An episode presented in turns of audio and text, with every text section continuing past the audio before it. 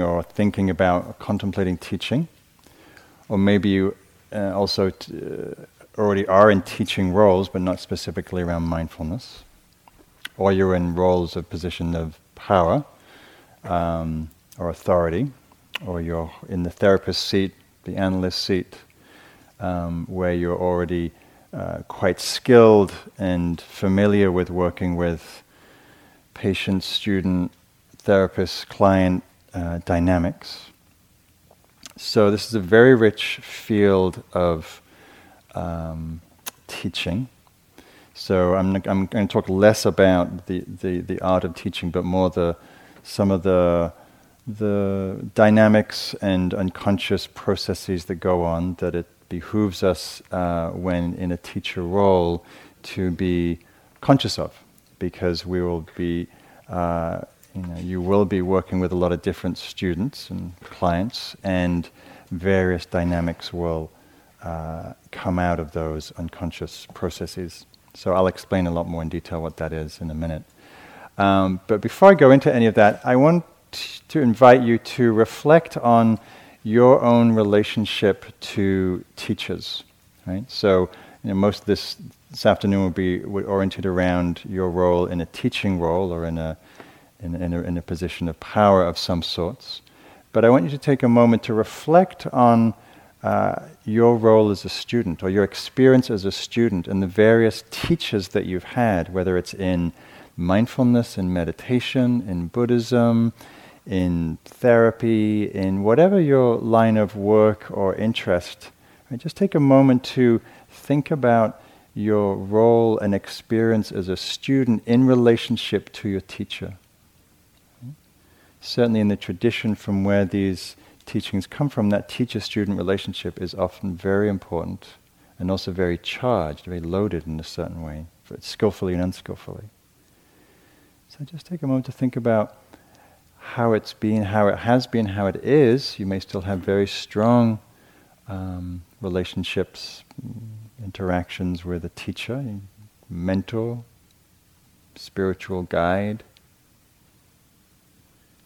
And what uh, happens for you, what stuff, what uh, things get mm, triggered in that dynamic. It may be love or gratitude or appreciation but it might be a longing to be seen, to be met, to be understood. Maybe you've had a very provocative, prickly relationship with authority figures and not liking the authority, or wanting to challenge the authority, or wanting to uh, perhaps give over too much of your autonomy to authority. Maybe you've had challenging relationships with authority figures who have not been so skillful.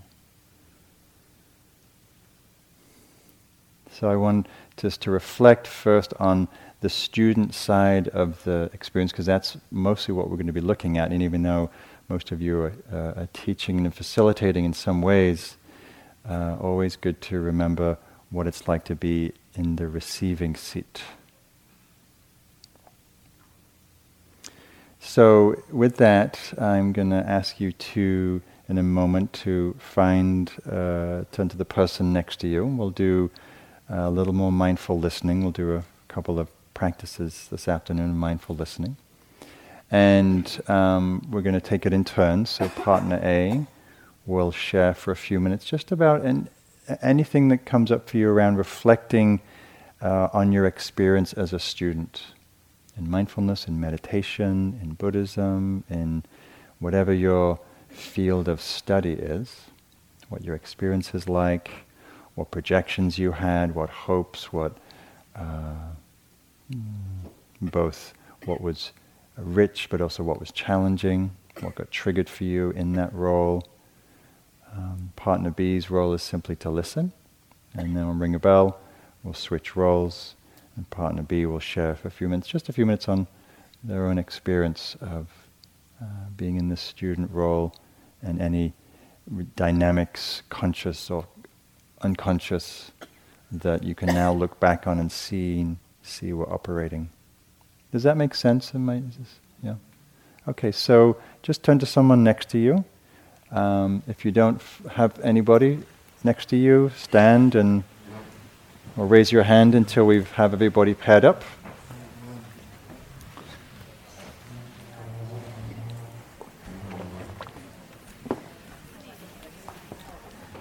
Anybody need a partner? Raise your hand.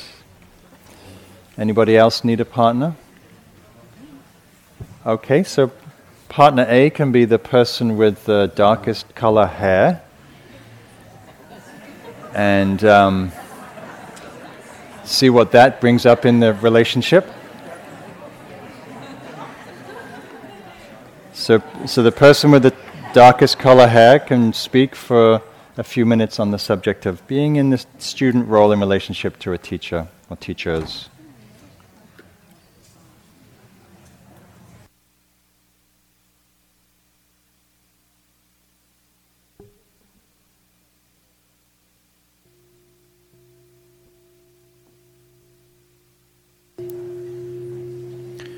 So, um, just taking a moment to come into silence.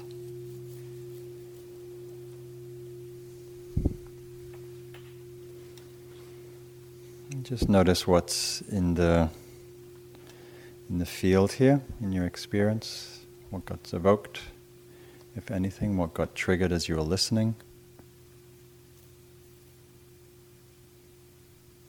And then partner B, same thing. A few minutes on your experience in the te- in the student side of the student-teacher uh, dynamic or relationship in whatever way you have had teachers in your life.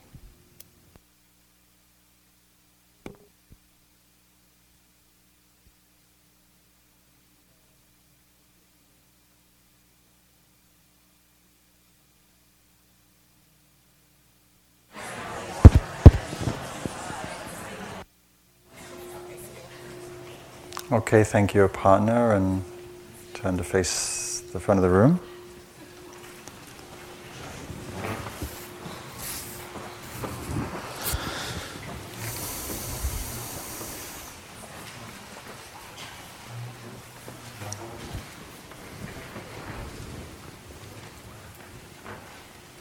So, anything that come up for you around, just bring that to mind. Some of you may have had strong, uh, strong relationships, dynamics with teachers. Others may not so much, but just curious. What's any reflections? Just bring that to mind. Yes. There's a tremendous vulnerability mm. in being a student. Mm. And I think that's what really came up for me. Uh, trying something new, it's really an act of courage. Mm. And it, a glance, a sideways look, a sharp word, mm. anything that smacks of evaluation, even, even positive, can take the safety out of it. So I think that's the part that came up for me, just remembering my own experiences as a learner. Yeah, beautiful. Thank you for that. And it's true, it is, it is a place of vulnerability, and always good for us to remember that when our students come into the door, they're you know, often coming into a strange, different place, different, might be a different culture, maybe a different, it might be quite a leap from what they've known. And there is an act of faith coming to study with someone and putting your, uh, leaving yourself open to them. To, so there's a receptivity that in, by its nature has this quality of vulnerability. And the even the slightest thing, as you say, that comes from that authority can have an impact, positive or negative. Yeah. What else in the, in the student role? Yeah. I think for me, a teacher sharing their struggles with practice makes it much more um, human mm-hmm. um, and transparent and authentic in terms of, um, like there was a moment just said something and she looks and she goes, that wasn't very skillful, was it? Mm-hmm. And so it just kind of, we could talk about dharma in that context, but also kind of feel that it's okay to have those moments. Mm-hmm. So the t- teacher sharing their humanness and their personalness and their the, their own vulnerability in a way in that role. Yeah, yeah. I'll talk about that this afternoon. Yes. Uh, I reflected on being a, a fairly rebellious and impatient uh, student, and I've been lucky enough to draw to myself some teachers who have taught with uh, tough love, really telling the truth, this kind of, you don't get to get through it this quick, you don't get to get through it easily, and I I appreciate that. Right. So you have the the the impatient student, the rebellious student, and then you have different different teacher responses to that. One of which can be tough love. Yeah. There's a hand over here. Yeah. that the connection, when you feel connection with the, the person, you are more open and you are drawn into the, the teaching to listen. Hmm. And I found that for me easier when there is openness and space and it's not too rigid. That I have to follow a very strict path. Hmm. So the openness allows you to f- feel more, or when there's less rigidity, allows you to feel more open yourself, more able to follow. hmm Yeah. Yes, last one. Um, for me, just having a teacher who is also knowledgeable about themselves and in tune with themselves being a learner and continuing to learn and just making it okay for me to make mistakes um, and to just be real about their own shortcomings and that there is always more learning to do no matter how much we know about any topic. hmm hmm So of the teacher s- always being a student and a learner, and learning and growing from their own mistakes and challenges. Yeah, yeah, good. So, um, so I want to bring this topic up because being in a teaching role, especially in a more public role, I mean, as I said, many of you are sharing mindfulness already. Some with students, with clients, with patients, and some of you in a more overt teaching classes and facilitating courses, and probably will be moving more into that. Um, there's a lot goes on. As, as, as those of you know, doing therapeutic work, there's a lot going on in any relationship and any dynamic that has a power differential, which teaching does by its nature. And so, good to look at that and good to look because it will come up at times in the room with students, and um, important to know how to both track for it and to uh, relate to it, and also to not personalize it. Um, some of it's personal, some of it's not so personal. Most of it's not personal, most of it's not about you. So to, to reflect for yourself in whatever role you're in around facilitating or teaching or in therapy or in aspiring to do this work, um, what's your relationship to, to that role? What's your relationship to being idealized? What's your relationship to being projected upon? Because right? people will very quickly, as you may recall being in, in your own student role, it's very easy to quickly uh, transfer, project a lot of things onto the teacher that's not actually about the teacher. Right? So, how, how is it for you when, when students are triggered by you? When they don't like what you're saying, when they disagree, when they obstruct, when they fall in love with you, when they idealize you, when they expect you to be perfectly mindful all the time. Good luck. so, these are good things to reflect on. So, the, the main thing to, to, to, to hold in mind is there's much more going on than meets the eye. You, you might be just you know shuffling along, showing up to a class or to a client, and um, going to share quite simply and humbly some things you've learned through mindfulness. But the student on the receiving end may have a very different idea and perception of what's going on. So, and in that, um, your, the, your whole way of being is under scrutiny. So you're being observed. Like when I'm teaching here, I'm aware that I'm being observed by students. How I walk, how I talk, how I interact with students, how I just compose myself in the, how I am in the dining room, um, you know, how I am when I drive in, um, how I am when I'm rushing around because I'm late for something, you know, or um, when I'm falling asleep on the on the on the on the dais here, you know, or um, forget things, or show up late to a group, you know, that's all being tracked in, in, in a way that has more potency than if someone in the group shows up late. So. Um, to be mindful of the, the, the power dynamic that's happening in this role.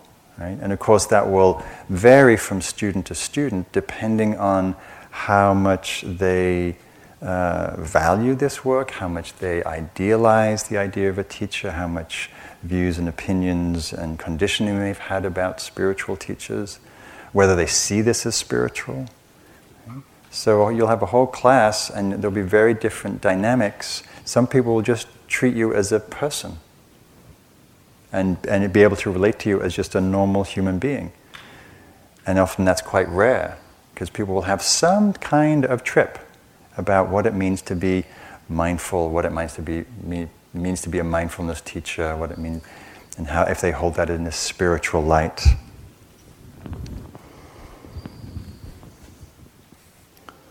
So um, there's a saying in the Tibetan tradition that ideally your teacher lives seven valleys away from where you live. So this was in the days before cars, right? So seven valleys is a long way away, basically, which means they don't see you running around, you know, like a crazy person late for a meeting and you know dropping your shopping bag and you know, on your cell phone at the traffic light in your car, and um, uh, and this, of course, this is in, in, a more sort of this is coming out of a tradition where the teacher-student relationship is very, very um, prized and specific, and there's there's a there's a need in that tradition for the idealized transference onto a teacher, and there is still something to that. Um, so so another thing that comes up, um, I was going to talk about this later, but I'm just going to talk about this now. In the context of that, is um, your own comfort level or not with being the object of an idealized transference. And what I mean by that is that students will often look to you and need you to be an embodiment of the practice. It's a way that they can understand um, the, the potential or the potency of the practice, and they may see that in you, whether that's real or not. and so, and it's something that, that's been, you know, work for me for many, many years is to be comfortable with that kind of projection, with that kind of idealization. And to see the, there's so many different ways that teaching is an act of generosity. And you may have to hold a role or a transference that's very uncomfortable for you, very might be very ego dystonic, very uh, out of sync with how you see yourself, but for the student is actually very healthy. Because obviously what they see in us is a reflection of themselves. And so often that holding a teacher in that way, as you may have done with many of your teachers, is a way that inspires faith is a way that inspires connection to the practice. Whether you agree with it or not, or like it or not. So, um, you know, and, and you may do whatever you can to blow that, the myth of that, that, that inflation and projection.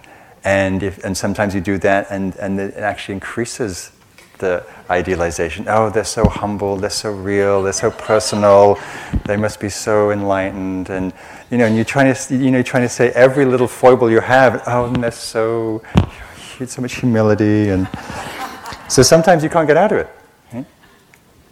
And the, uh, the the trick really is to remember it's not about you, right? It's it's so to remember to not to buy into the press release, right? So as uh, that phrase goes, it's not about you, stupid, right? So because sometimes we can get we can we can start to like that. It's like oh, you know, maybe I am special maybe I am whatever the person is projecting onto me, right? So to see how that arises, our own need for that kind of gratification, that kind of inflation, that kind of idealization, right? So mostly, I imagine for most people it's very uncomfortable, but then also to acknowledge where this part is like, oh, feels pretty good.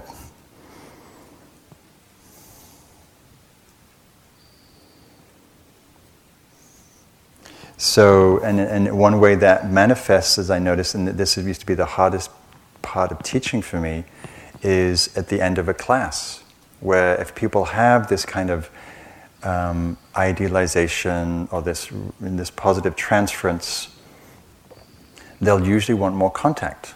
They'll usually want, because, because they see you in such a positive light, they'll want to be around, they want to sort of you know, feed a little off the glow. Right? So that often happens at the end of a class, you'll have students who want more contact, they just want more of you. There are various other, other, various other things that are happening why that might be so. Um, but it may just be as simple as people expressing their profound appreciation and gratitude, you know, which many people do, because when people find this practice, it can be life saving, literally.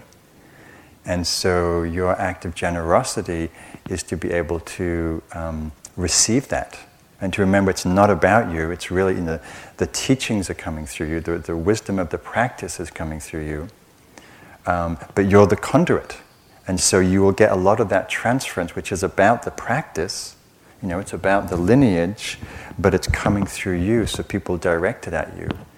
And you might feel incredibly uncomfortable and squirmy that people are expressing so much appreciation and gratitude because all you've from maybe from your perspective, all you've done is you know shared a little mindfulness practice. But for that person, it might be really revolutionary. And so to be able to hold that role and to receive the appreciation or the gratitude. Like after a class, I used to always like to just run out the door, ideally before the bell had stopped ringing, so I wouldn't have to deal with that, you know, that kind of uh, attention. Um, and, and I realized it was actually a disservice to the students who wanted to express gratitude, you know, or, gen- or their generosity or their kindness, you know.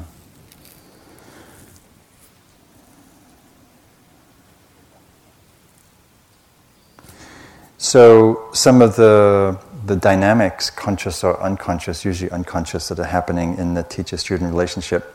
So, um, and again, I, I'm you know, my, my primary work is in, in Dharma teaching. So, so the, the, the role here for us as a Dharma teacher, um, that level of projection, idealization is up leveled significantly because of it has a whole spiritual architecture, and you know we're on a higher level than you. You've noticed, eight inches.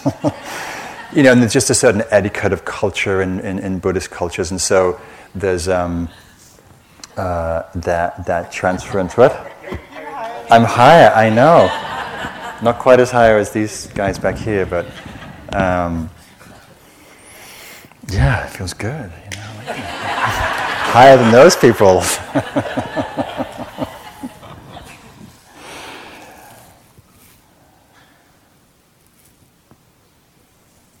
so I totally lost my train of thought.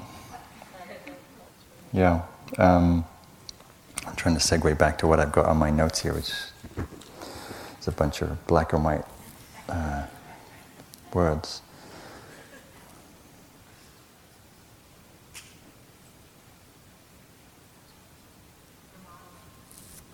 I'm modeling? Yeah, good. I am. I'm taking a reflective pause, which can look like gravitas. Actually, it's just inner confusion masquerading as presence.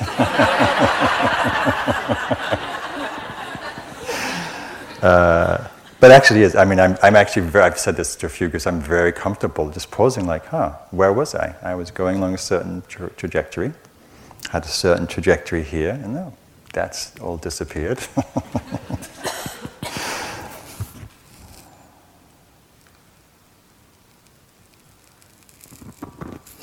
so, um,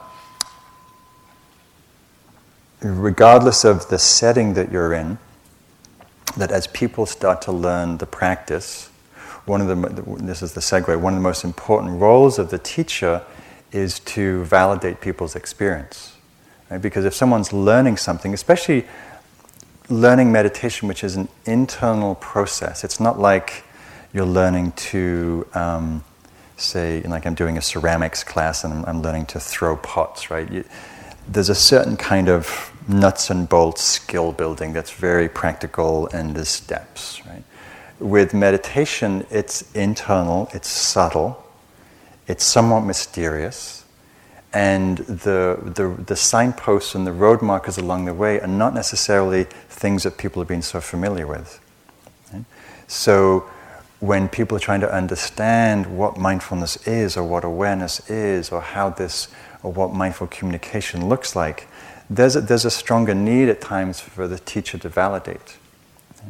Because the, the, there's, there's, for, for many students, there may not be such a strong reference point for these practices. So, one of the, the, the most common dynamics that comes out of that is the student's need for approval, for validation, but also triggering sort of related qualities like needing to be liked, needing to be seen, needing to be recognized, needing to be appreciated. So you'll have people wanting to, their insights and their wisdom to be acknowledged, but that can also feed into a general kind of neediness of wanting to be seen, wanting to be constantly reflected or the, the, the, student wanting to be the good, the good boy, the good girl, the perfect student. Right? And so um, the, the one seeking a lot of attention, and I'll talk about some of the ways that it happens in a minute. Um, another flavor of these unconscious dynamics is the power dynamic. Right? Whether people think it's happening or not, it's happening. Right? You're in you know, there's a group of five of you, or ten of you, or twenty of you in a room, and you have a certain seat, right? You set the rules, you set the boundaries, and that gives you a certain power, as does any kind of professional relationship, therapeutic relationship. And there are things that magnify that power dynamic and differential. And so some students will want that. Some students want you and need you to be on a pedestal, need you to be in that power role and some people are forever kicking you off it, right? And challenging it and hating it. Some people are wanting to bring you down always to the level of a friend? So to kind of to mitigate and diminish any, any power differential. And some of you like to maintain and, and, and really keep that place of authority and everything in between. Right? And you'll, you'll, you'll hear that in the questions of being challenged, being critiqued, the, the cynic sitting in the corner of the room, um, not buying anything that you're saying. Right? And that can manifest in more aggressive ways, where people are hostile to the authority. And there's anger, there's resistance, there's uh, dominating, there's people who like to. Uh, uh give a lot of advice to other students on, on unbidden.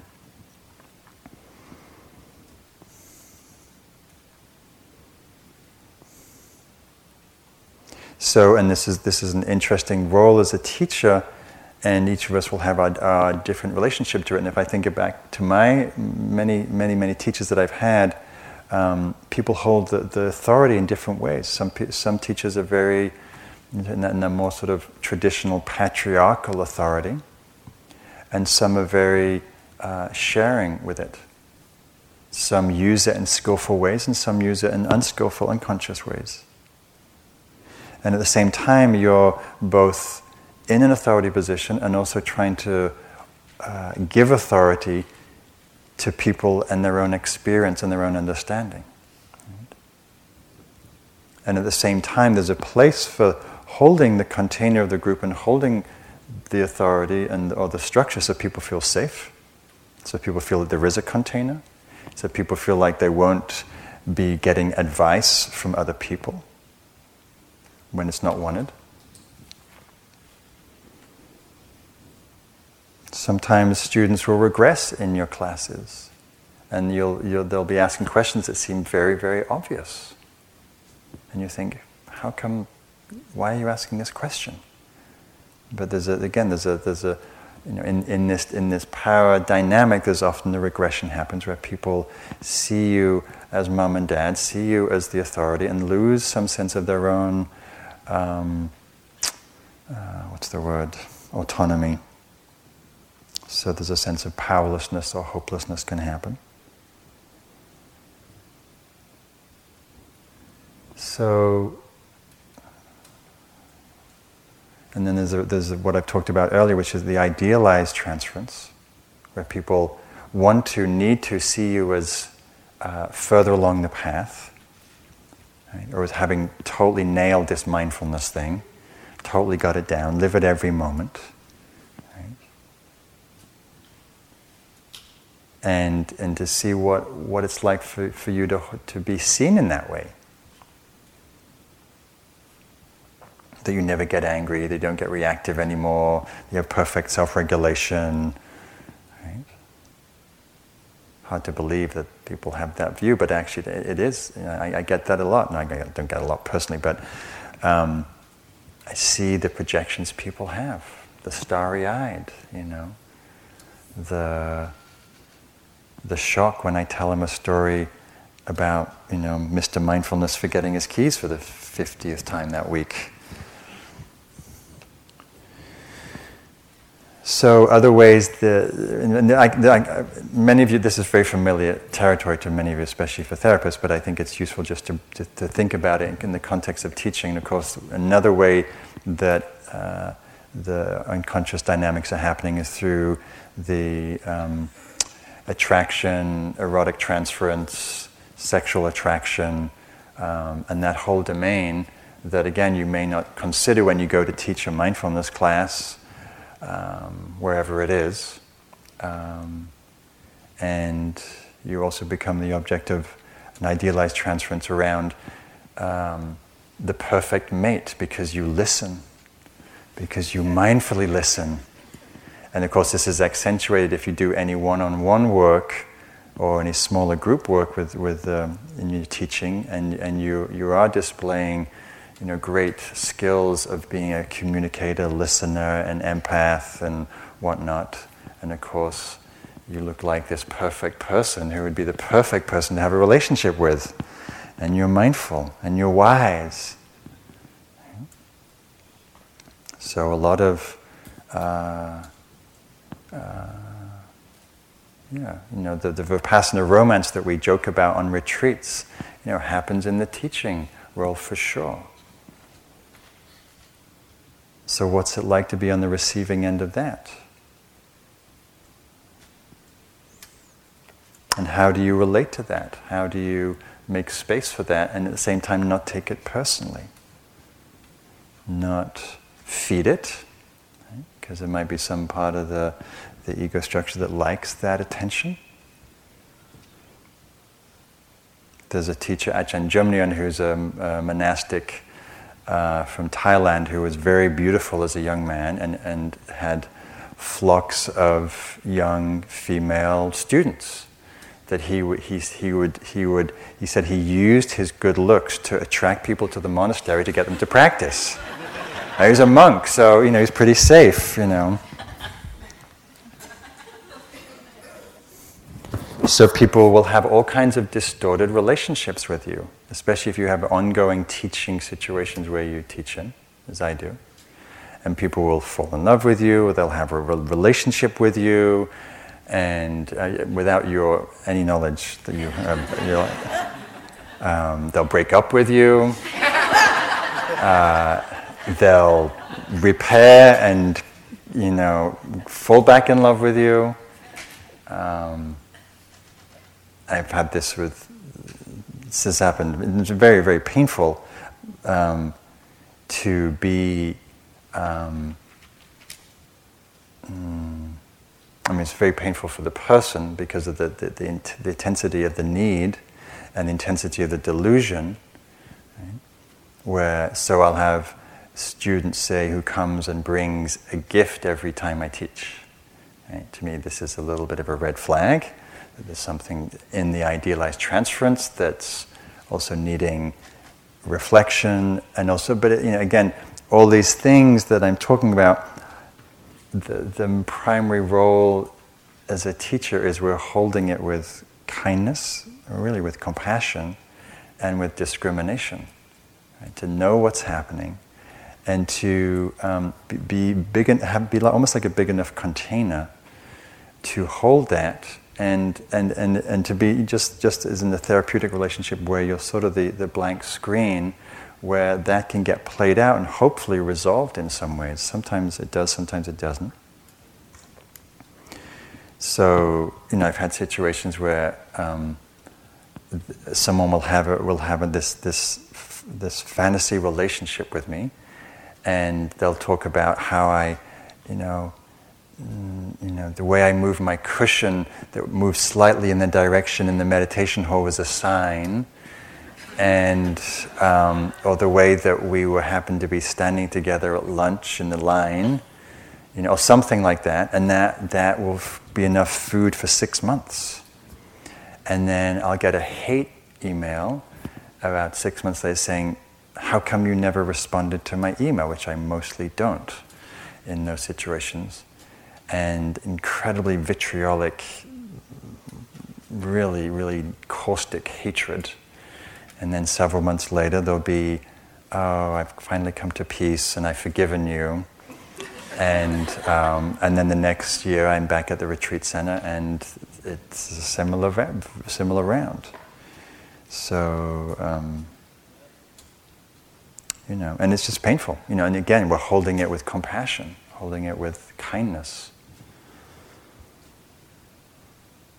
And the more that you have a, uh, ongoing relationship with a student, or you, or you work with them one-on-one in some way, or you're in a small group with them, of course, the more these dynamics can, can arise.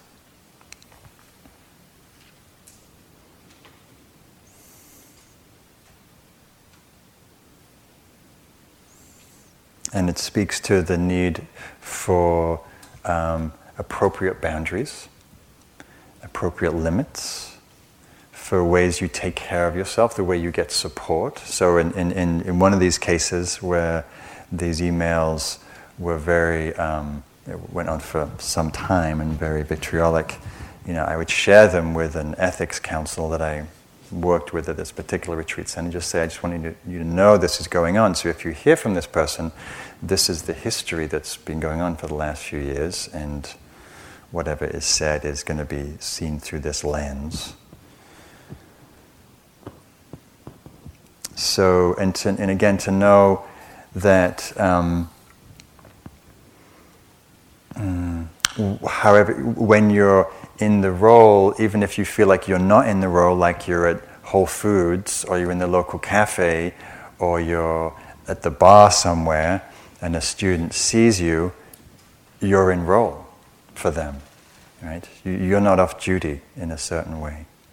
And so to be mindful of that and to be mindful of um, healthy boundaries, you know, and, and to be clear about how you are even socially and what impact that's having, because it's all having an impact.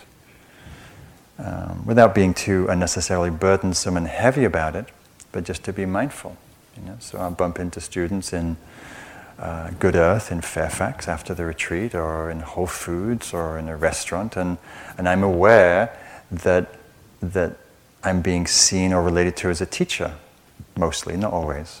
Some people can see me without the role, but it's it's more unusual.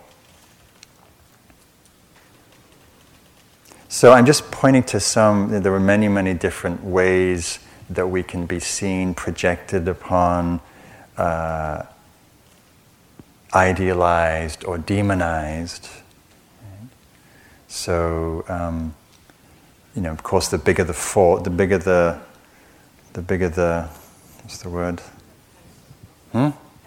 Bigger the pedestal, the bigger the fall, right? So that's also a not uncommon dynamic that someone will, you know, you'll be their beloved teacher, guide, mentor, what, however they see you, therapist, and and and um, maybe there's some imperfect mirroring, some imperfect holding, some imperfect flexion, or as, as you said, there's a maybe you're tired one day and they're asking very long, difficult questions at the end of the class, and you get irritated, and it's devastating for them because they've seen you as this perfect. Um, you know, figure that can that can accommodate any any anything that's demanded. So the, the need to also be human in the role, right? and, that, and how that may disappoint people. And then, of course, there's a whole realm of countertransference of what happens with us in relationship to what's going on for them. I'm not going to go there right now. So I want us to do some inquiry around this and um, to see what this is bringing up for you this might be something that you haven't encountered much or thought much about. Maybe you've thought about it a lot as a therapist or as a clinician in some ways. Um, but I want us to think about it in the role of teaching mindfulness, where the, the power differential can, can be uh, exacerbated, and to reflect on these questions. What are the, what are the more difficult pro- projections for you uh, in the teacher role? So, what are the difficult things? That can come to you in the teacher role. I'm, I'm going to do a little section later on, on working with difficult situations, but um, just to reflect on this question what are the difficult uh, projections or the ways students might relate to you? And how do you handle them? How do you handle when a student is um, challenging your authority, idealizing you? Falling in love with you? Um, how do you handle that? What supports do you need? What allows you to, to work with that skillfully? Yeah? So when sometimes when I'm um, uh, leading my teacher trainings, people will often choose to teach in pairs, especially if it's a particularly difficult uh, uh, a difficult uh, client group, difficult population. So, so it often helps mitigate some of that intensity of transference and some of the, you, know, you can, you, you, can have a support in that, in that dynamic, in that role. So again, um, let's do this in um, groups of three. So I'm going to ask you to stand and find someone you haven't worked with. And then once you've found your two other people, sit down.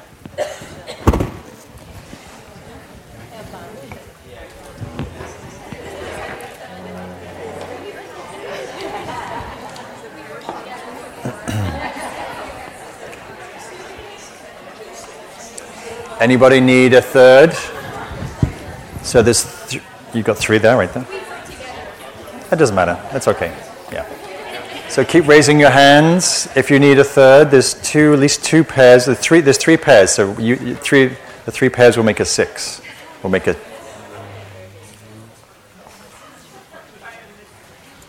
So over by the window, there's. Hmm.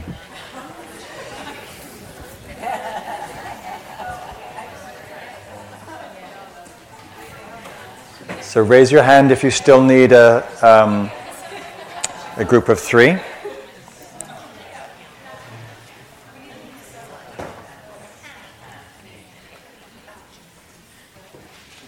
Anybody else need a group of three? One group of four is okay. Are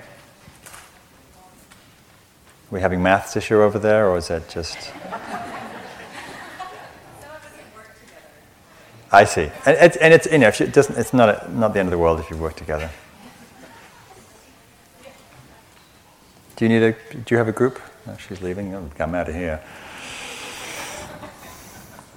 Okay, so we're going to take this in turns. Again, one person's going to talk, the other two are just offering generous listening, which is listening with full attention, not interrupting, you know, but showing full awareness of listening. You could be nodding, could, you know, eye contact, um, but not diverting the, the, the, the conversations and not asking questions, but you know, showing full awareness of uh, attention and listening.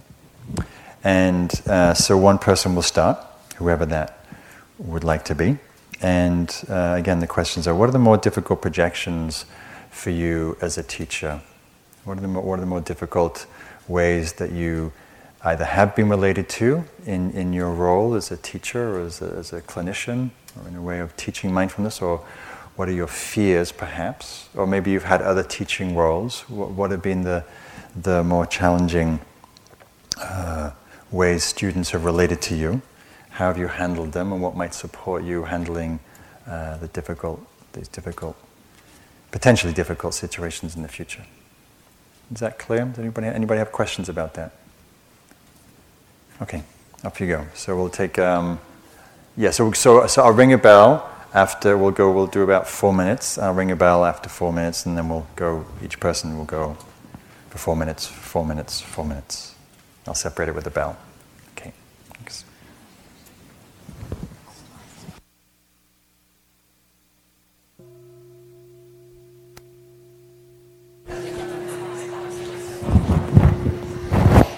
Okay, so bringing that to a close and just pausing for a moment.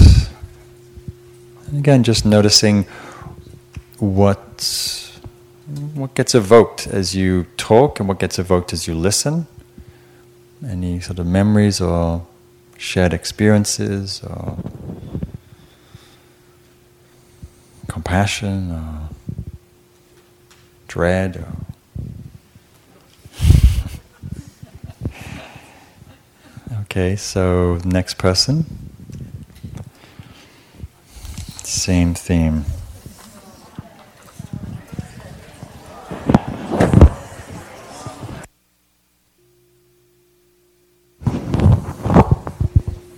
Okay, so coming to a close. Noticing what's here. Bringing awareness to whatever emotions getting evoked, memories, thoughts, feelings. Holding whatever's here with care, kindness, compassion rather than judgment or self judgment. And the last person, four minutes.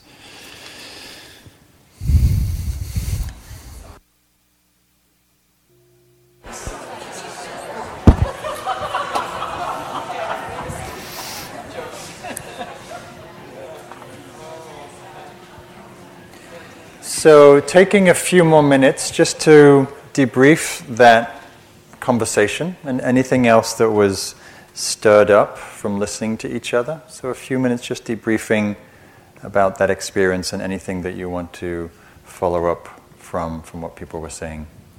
Okay, we'll take about three minutes.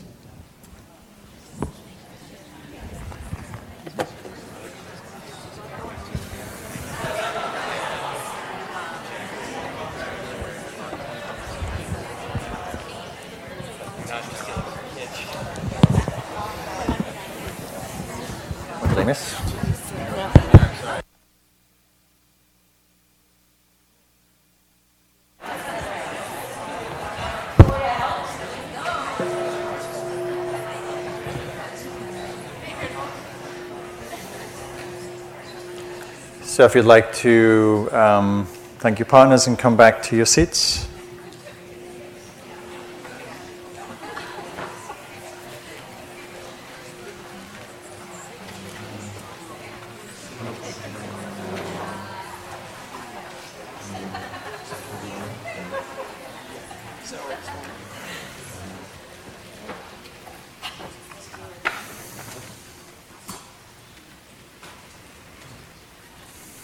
So curious. We'll, we'll take a break in a minute, but curious to get some some feedback, some Harvest, what was, what was what comes up for you when you think about this topic, when you listen and you either are teaching, have been teaching, think about teaching? What, what issues around working with the dynamics of teacher student relationship and all of that entails?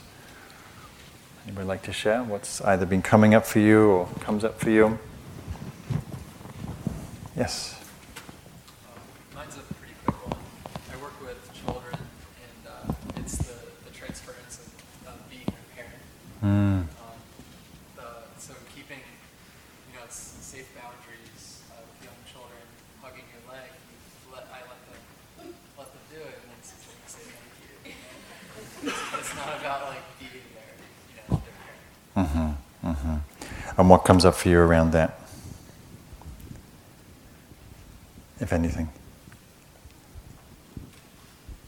Yeah, it's just about keeping the safe, the safe boundaries. Uh huh. Yeah. Yeah. Knowing that that might be a need at the time. Mm-hmm. um, but not further than, than usually. Yeah, yeah, yeah. You know, which brings up the issue around you know different populations. We're all working with different populations. When I'm teaching mindfulness in juvenile hall, you know, I'm going to be teaching with a specific awareness of that population and its need. When I'm teaching in a homeless shelter in San Francisco, or I'm teaching, you know, VPs, you know, at uh, Apple, you know, I'm going to be very different awareness of needs dynamics, projections, um, and, and, and, and adapt accordingly to the populations. Yeah. Sensitivity, yeah. Yes, I'm going to pass. We'll give the mic. Thanks. I think it's on in the middle there.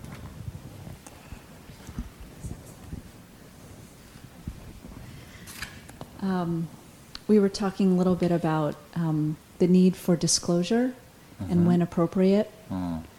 Um, as a therapist, I lean on the side of as little as possible. This is in therapy or when you're teaching? Oh, when I'm um, when I'm the therapist, Mhm. um, so I consider that the teaching role. Mhm. Um, uh, so to lean ag- uh, on that side, Mhm. um, but we were talking about some people in our group were mentors, Mhm. um, and even like sponsors, or you know that it would be more appropriate to then disclose, Mhm. um, and just like you were saying, just having that awareness of who's in front of you, Right. when it's appropriate, Right. when it's not, Right. um, and how use how useful that can be. Yeah, and how it shifts the dynamic, you know. So I'll often have, you know, when I was doing when I was doing straight psychotherapy, and there would, you know, I'm teaching a class down the hill of 200 people, and often clients would come by. I had no, you know, jurisdiction who, who would come, and I would be quite, I'm quite disclosing, or can be when I'm teaching, not so much in the therapy chair, and then w- what impact that has when you when you disclose. You know, sometimes it builds trust and builds connection. Sometimes it triggers safety issues, or it, it shatters the idealization, or you know, it's it's it's complex. Yeah, and the, and the skillfulness of it. Yeah. I think generally, I mean, not, not so much in the therapy, but in the teaching world, I think um, disclosure and talking about one's experience is really helpful It personalizes, humanizes the practice, and makes, allows people to connect with you. And it's usually what people find most significant when they what they take away is hearing how you grapple with the practice. Yeah, up here, up next to you. Yeah. I'm too shy to use this microphone. um, I'm a teacher, and um, uh, I was really valuing what you were saying about having a teaching partner because it can be a very vulnerable experience to be alone with children and have transference take place and then get taken home. And then sort of things get distorted or blown out of proportion in a way, and you have no real recourse unless you have another adult in the room with you. Do mm-hmm. you know what I mean? So mm-hmm. it's, um, it's a really, I feel very grateful to have that, but I really feel for other teachers who may not. Mm-hmm. And what came to mind as I was talking with my friends was um, how valuable it would be for all teachers to have some sort of support where they could converse about their experiences in the classroom Mm-hmm. with this and other things. hmm Yeah, no, there's definitely a, a role for team teaching for sure. Yeah. Behind you?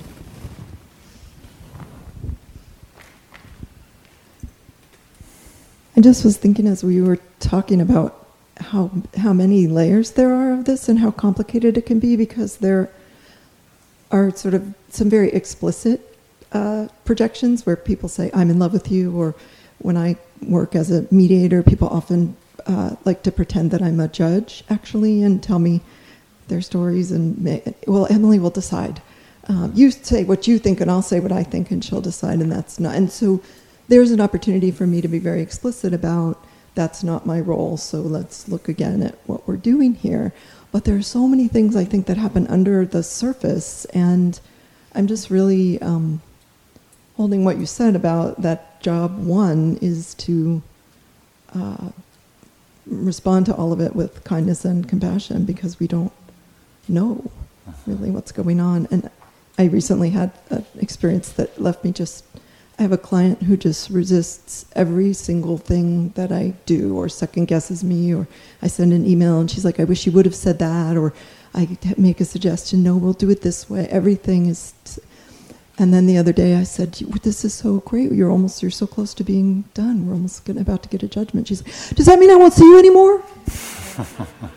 okay, so there's things going on. I think all the Mhm. time that we don't know about. All kinds of stuff going on. Yeah.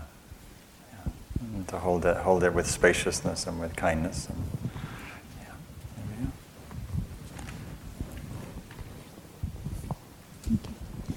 Uh, I work in a very diverse uh, environment. Um, it's a small campus overseas, and I'm a psychologist there. Um, and I realized working with people from different background um, is quite interesting because um, all of these that we're talking about here may not apply what, what my assumption can be about a particular person may not apply to the next person or may not be accurate at all. Uh, and it's constantly, I'm really being humbled by, uh, by learning uh, from people from different backgrounds. Mhm. And uh, what I may assume as being idealization, for example, by what student, one student may turn out to be actually them questioning me and, and, and uh, questioning even my competence.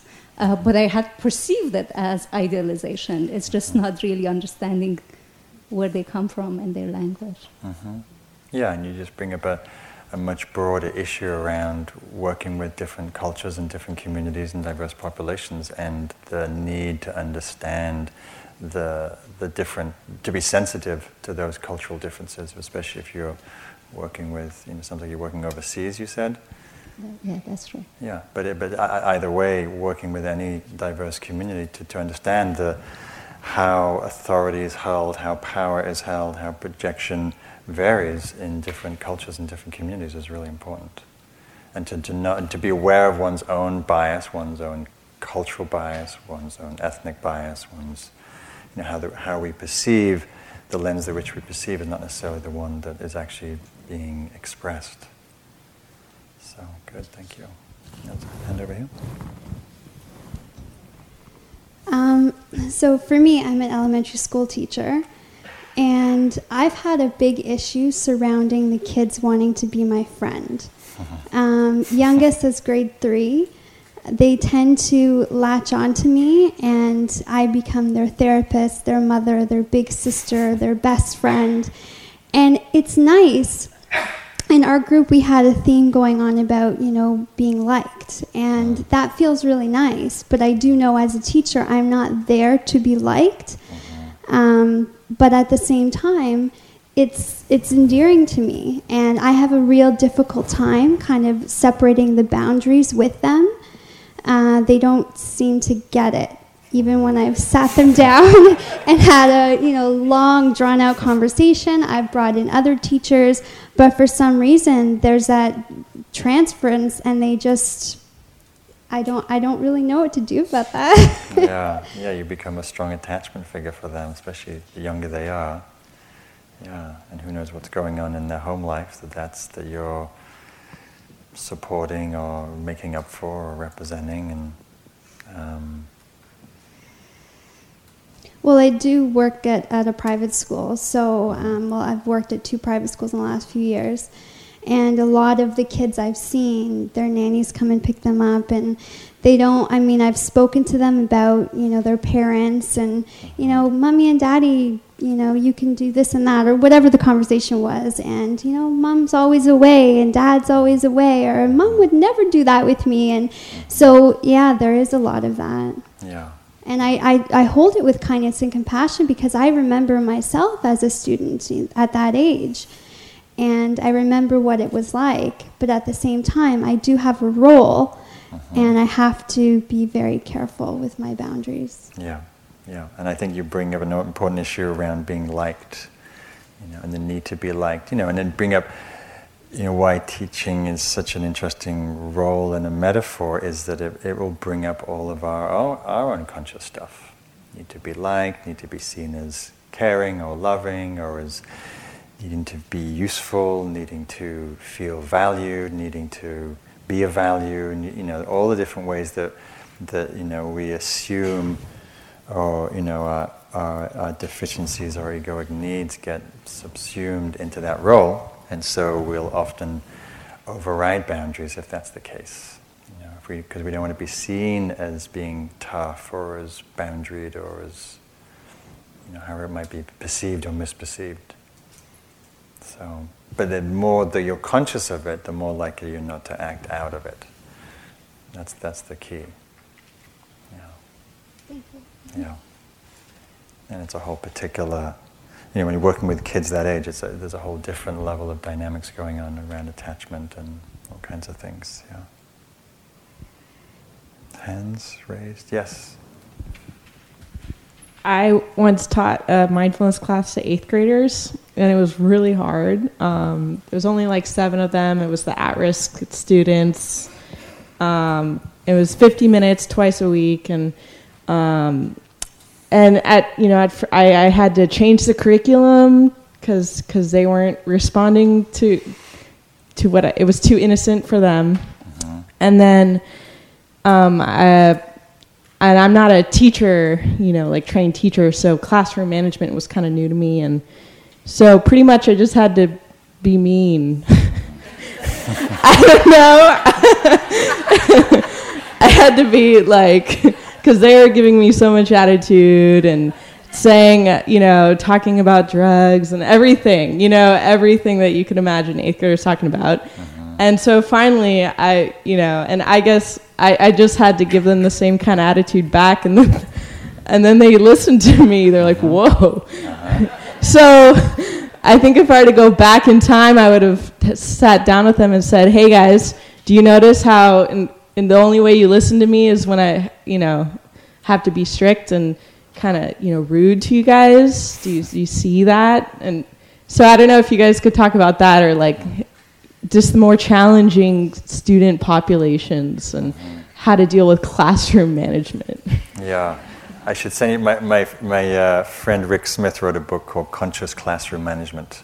It's a really great manual for teachers. I highly recommend it. Uh, it's not my domain of expertise. I'm happy to see what my colleagues have to say. But I think what's interesting and important is that what, what they listen to is you showed up authentically, you showed up real, and that's what got their attention. You know, you're, you're, you're, you're, framing it as being a little attitude back, but actually it sounded like the more that you were real and authentic in the room, the more they actually got their attention. So, and I think that's really true with, with teenagers. You know, certainly when I'm in juvenile hall, I teach very differently when I'm sitting up here at Spirit Rock, for sure. Um, you know, it's very real. I'm very self-disclosing, um, and um,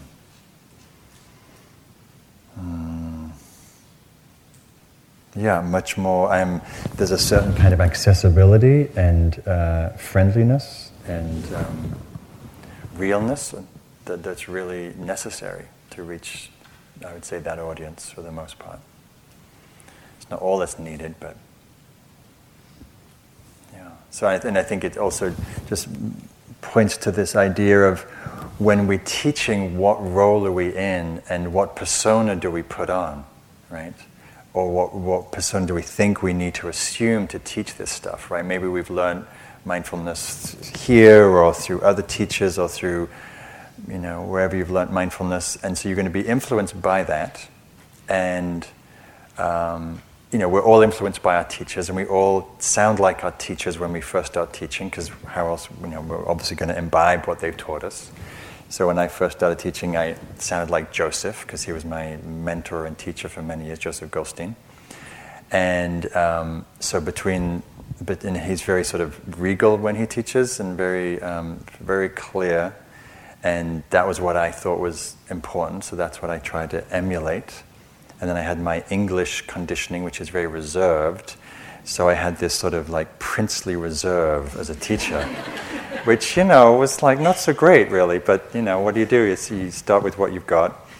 And, um, you know, and I got pushback about that. And, and eventually that kind of shell, that kind of persona shattered. And, it's, and then that, and after at some point after that, I had much more fun teaching because I was myself. So, you know, I think with anything, we, we put on a certain kind of, you know, a certain kind of robe or attitude. And over time, we become more and more real and more and more authentic and more and more ourselves, which allows more and more people to relate to us. Because right? when anybody's in role, it's a limitation. We feel it. it doesn't we, we, you know, we, when you, certainly when I would go to study with someone, I want to feel like this. I want to feel that this person's real, not just in some kind of well, now we're going to follow our breath, people, you know. Like, that's just so not interesting to me. I want someone who's real, who's talking to me like a human being, not like some new age avatar. You know. so to know what kind of what kind of persona that you think you, either you put on or you think you need to be to teach this stuff. You know, I think what I've seen over my practice over these years is it allows me to become more and more real and teaching is about being more and more real and authentic and personal, personal and personable. So, any last comments before we take a break?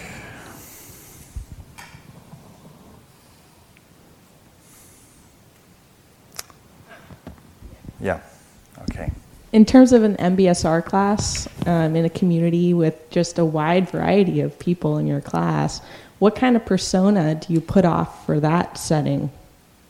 Don't put a persona on. Or okay. you know, you you want to look at the question, right? So, um, you know, it. You want, you know, I mean, ideally, you're showing up authentically as yourself. That's also attuned to the population that you're teaching, right? So, when I go to juvenile hall, it's not like I become somebody different it's just, but I show a different side to myself. You know, when I'm teaching in a, in a company, you know, I'll use different language and, you know, adjust to the cultural norms and what's interesting and useful for them. You know, when I'm dealing with kids or inmates who are in solitary a lot of the day, then I'm teaching to that need. Right? So, um, so if you can let go of a persona be yourself, but be attuned to the cultural, you know, needs of the diverse populations you're working with. Okay, so let's take a break. We'll come back. Uh, let's take a 10-minute break. We'll come back at 4:20. And please keep to the silence.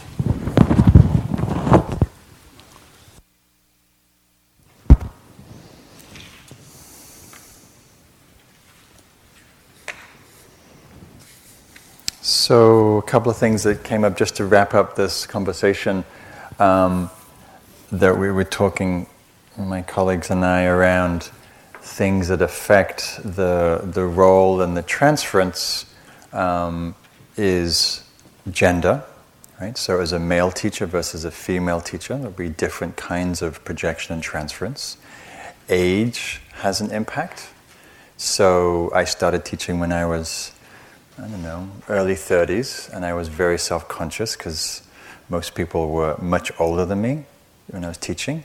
And so there's that whole issue around authority and taking the seat and whether you feel worthy because of, or not because of age or other, other things.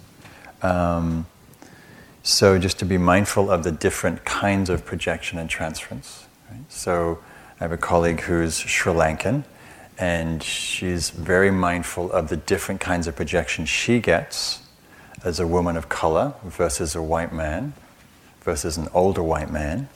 Right? So just to be mindful of the different uh, things that come your way depending on you know, who you are. So, and then just to think about um, other things that create more uh, or impact the transference uh, relationship.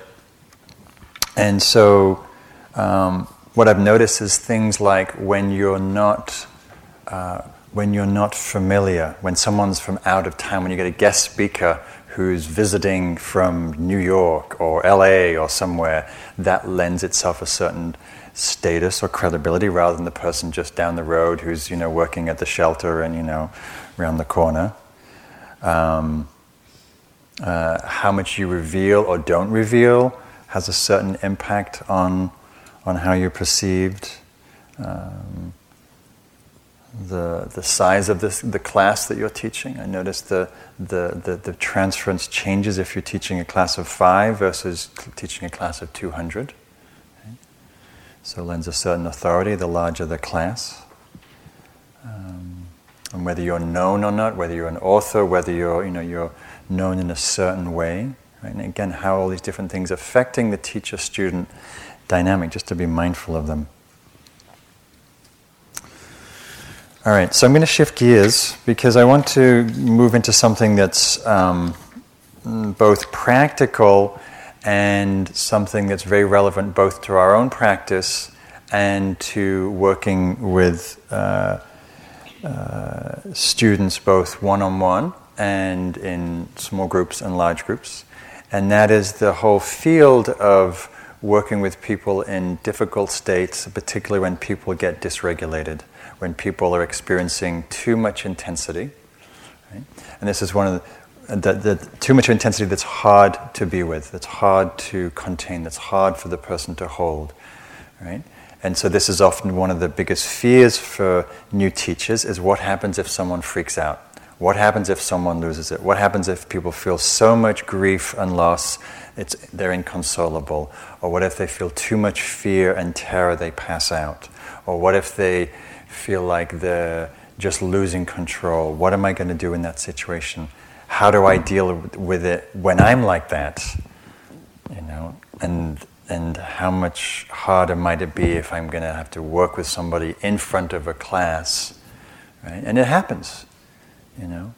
Um, how I was teaching in a class in Google um, so this is, you know, and as mindfulness continues to grow, and as the myth of mindfulness continues to grow, and its benefits and what it will do for you, you know, happiness, reduce stress, reduce depression, uh, increase uh, well-being and job satisfaction, or whatever the the latest report is, you know, in Huffington Post about what it can do.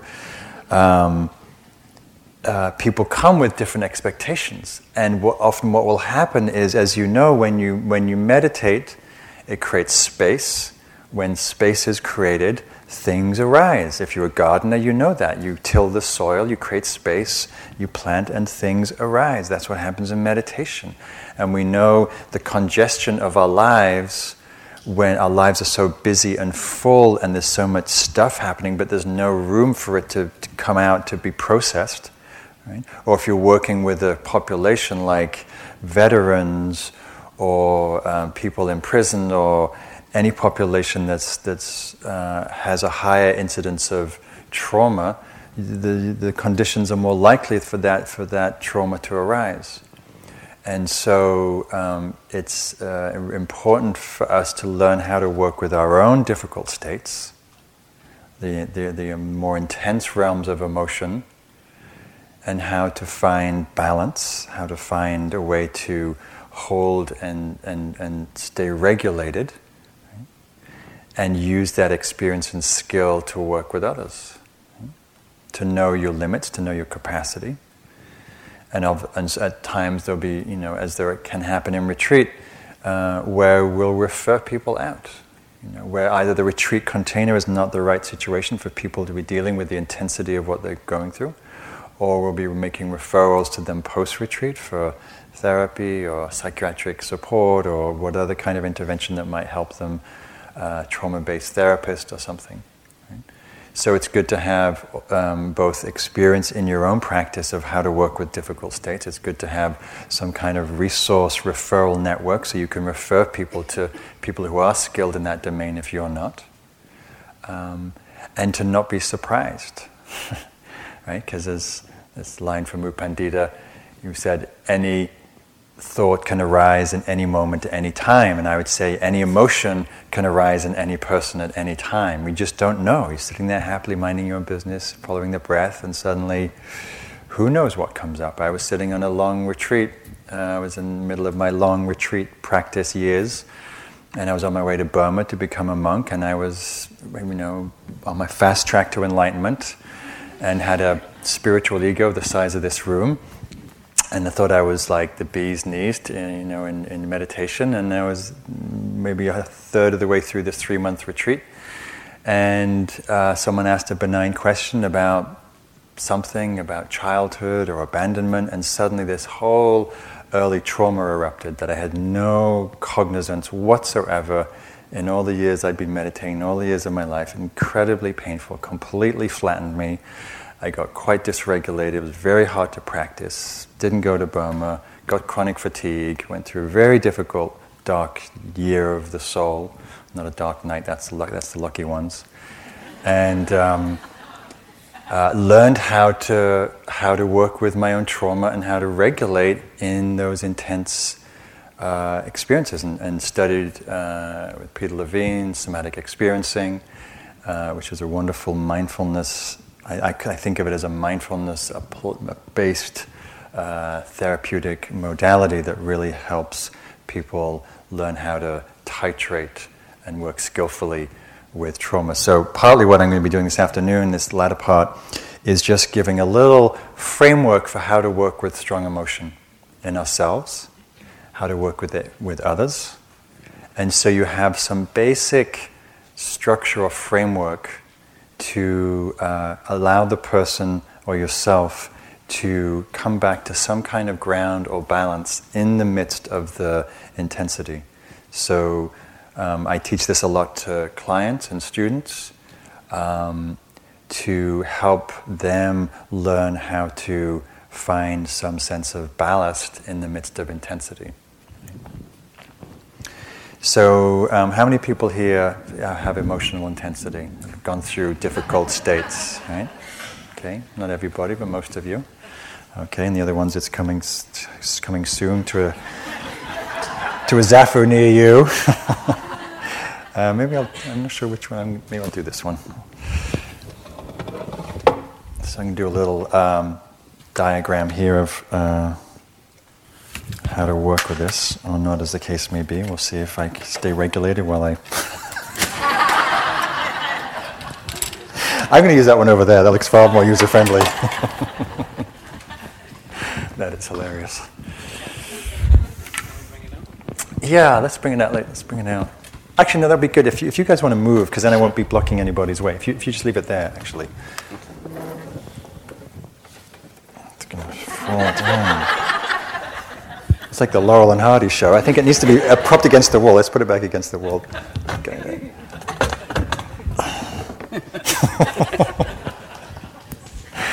All right. So, what's happening here? Thanks.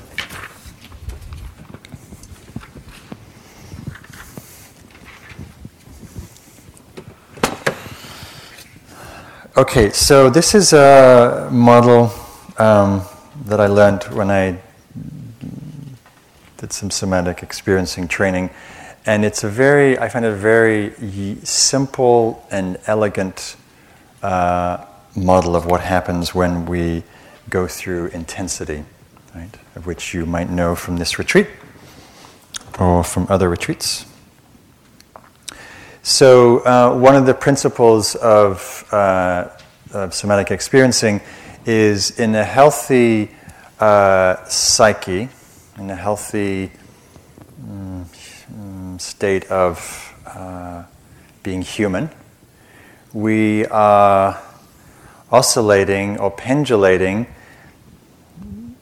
uh, every few seconds or few minutes between in different ways you could frame this expansive and contracted, up and down, high and low.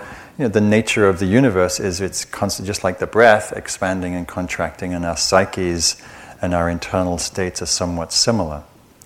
And so um, uh, you may notice this in you sit down in meditation and you take a breath and you feel expansive, and then you notice, oh, there's a layer of sadness here and you're with that for a while and it passes and you notice a bird song and it brings you out and you feel a sense of oh but it's so nice to be at spirit rock oh but my heart feels really heavy right? so there's this kind of a there's this natural ebb and flow as we go through our day right? of easy difficult up and down and um, when we get when intense stuff comes up feelings emotions trauma um, or difficult mind states, what happens is often we get stuck. Um, the nature of pain, the nature of trauma, the nature of intensity is it sucks the attention into it. Right? And this is something that we've, uh, this has been a great learning for the Vipassana teaching community and the Vipassana community in general, is generally when the instruction, when something comes up in your meditation, what's the instruction? Go into it, right? Feel it, you know, penetrate it, go right into the core of it, right? So when things are difficult and we give that instruction, what happens is we go into it, and the very going into it can actually intensify and be uh, mm, activating and triggering. Right? We can go into a kind of a vortex, what, what, what Peter calls a trauma vortex, where we lose ability to feel this is what this is this would be uh, what I call the healing vortex, and this is the trauma vortex. This is also the grounding, uh, stable support we have, and I'll talk about what that is in a minute.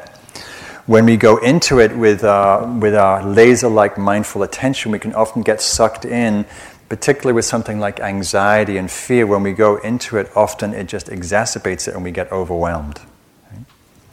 And so, the, this idea of being overwhelmed is a very important criteria for when and how to work with difficult states. So, one of the understandings that Peter has around um, uh, difficult experience and trauma is when we become overwhelmed uh, we lose present time awareness and we start to be re triggered and re traumatized as if we're back in that same scenario. We lose present, this is present time awareness here, and we get sucked back in, particularly if the trauma or the emotion has some earlier uh, residue, earlier memories, which often they do. Then we get sucked back, we often regress, we lose that adult present time awareness, we lose that ability to stay resourced. So, um, so as a, as, a, as a Vipassana community, we've learned that this instruction not so helpful. That, and this is why, and you'll hear it in the instructions in the way that we teach, um, that you know it may be phrased in different ways. If the thing that you're being present to is too difficult, go to something neutral, right? So if you're experiencing chronic pain and it's too much to be with, which it often is because that's why it's chronic pain, the instruction is to primarily be with that which is easier to be with, right? Where in the body is not in chronic pain, right? When you shift the attention away from the intensity to the feet, often to the legs, if that's not part of the trauma, or the pain, or to sounds, or you open the eyes and you uh, look out the window and you come into present time awareness that's not part of the pain, it allows the nervous system to unwind, it allows the nervous system to relax a little so you feel more resourced, right? This is, this is the resourcing uh, part of the, the pendulation. Then when the pain erupts again, physical or emotional, you have a little more balance. Right? Does that make sense? Yeah.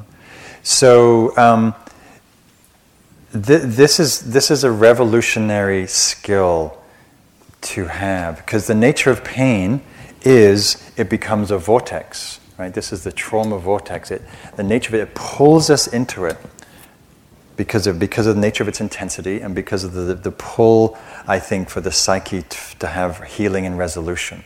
Right. But going into it without a skilled, balanced presence, we drown basically right? We get overwhelmed. We get overwhelmed here. So, um, so whether this is happening in you or a student, you want to be able to to know uh, when you're in this kind of vortex, when you're in this cycle. Which means, and the criteria is you're overwhelmed. You're unable to be with it. You feel like you're drowning. You're losing present time awareness. And you don't feel like you have the resources or ballast to hold it, contain it, right? And you've probably seen it in yourself. You've probably seen it when we may have worked with people in groups at times. Um, you've certainly probably seen it with your uh, you know, therapy clients and whatnot. So the resolution is, um, and just to kind of backtrack for a second, so this work is, and how many people are familiar with somatic experiencing? I'm sure a few of you, yeah, quite a few of you, great. So this work came out of um, Peter studying uh, animals in nature and how they recover from stress and fear and trauma. So you have like um, the deers here, you know, who are you know relatively feeling relatively safe, but there are predators here. There are coyotes and there are mountain lions, and sometimes they get taken out. And there are humans who are you know we're, we're predators, even though we're pretty benign as we slow walk.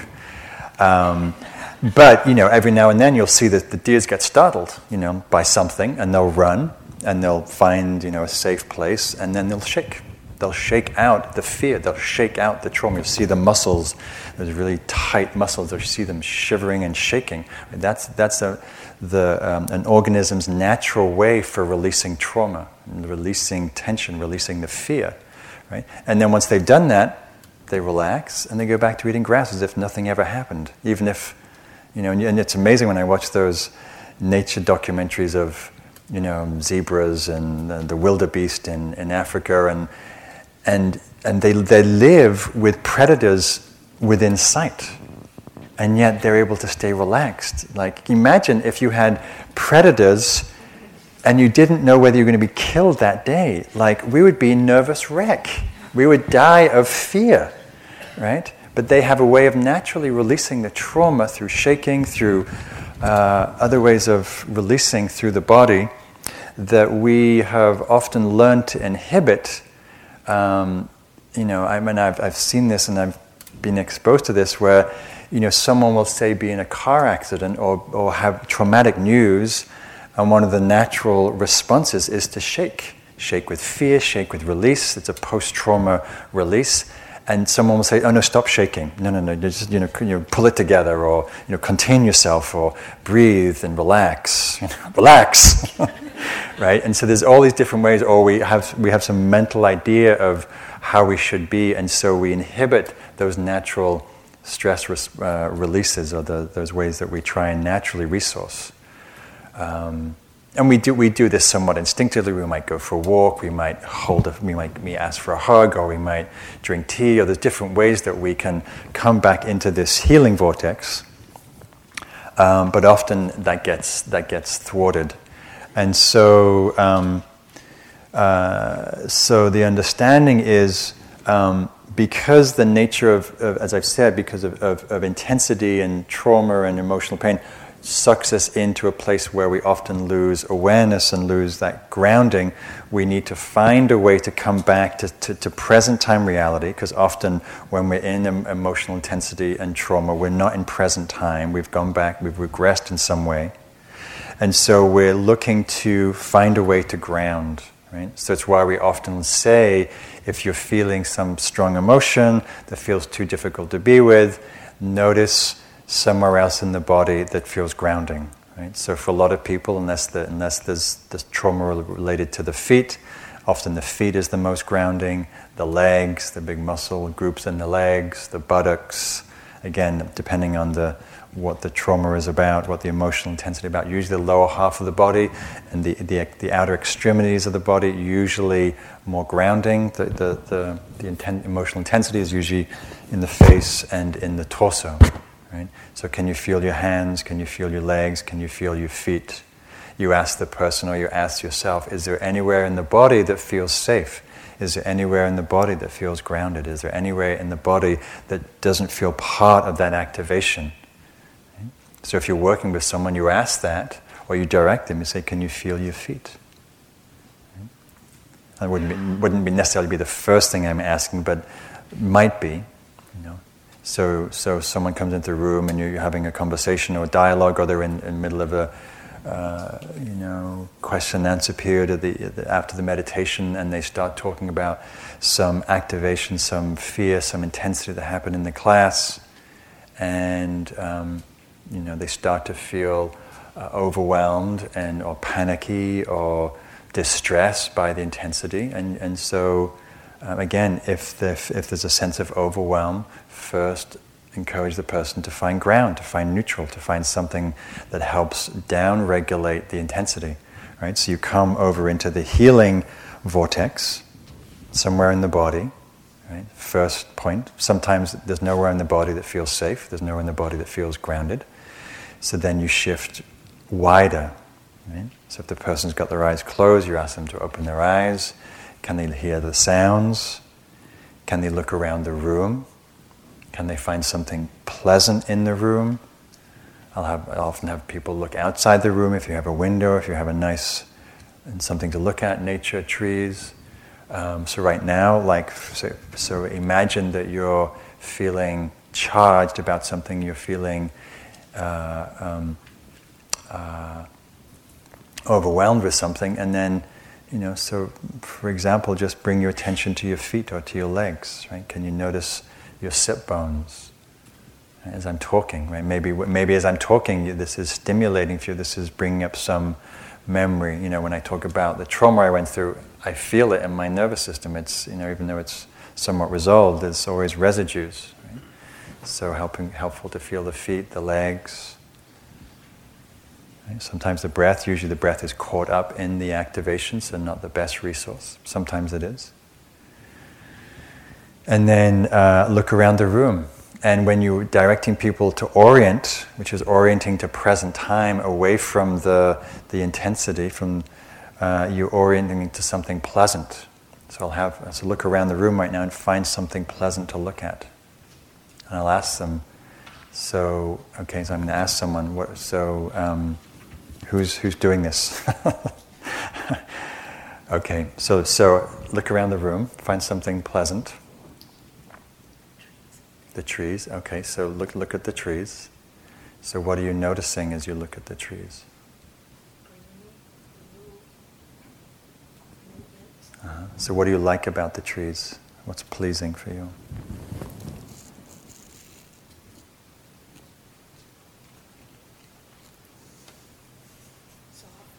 Soft.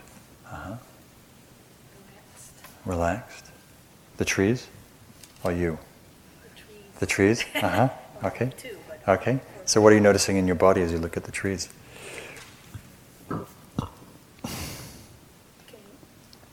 internally resonate with that and find the same thing internally. Uh-huh. Uh-huh. Yeah. So you'll look for usually when people start when you when you're reorienting their attention away from the distress to something that's pleasing, it allows a little relaxation in the nervous system, allows some registering of some ease in the body, which is becomes a resource. Right? So what was previously a, a jacked up, hyperactive system, there's maybe a little, you know, maybe the, maybe the eyes soften, or maybe the belly releases a little bit, or something that feels a little warmer in the body right? So when we get move into fight flight mode, which is when we get into this trauma vortex, right? The the blood, you know, people go pale because the, the blood moves in from the, the extremities into into the muscle groups. Um, so so the, the sometimes when people start feeling resourced, you feel like the blood comes back to the face. There's a little relaxation. The blood flow is easier, right? So you find some way to orient, right? and that may take 10 seconds. It may take 10 minutes. Um, it, may, it takes as long as it takes. You know? Um, so when this happens in, in a group, in a small group, which happens fairly frequently, or it happens in a big room, um, as a teacher, you know, um, and of course you're always making the judgment call. Um, do I take this offline with this person, or do I work with them in the group as a way of both uh, providing a teaching for the group?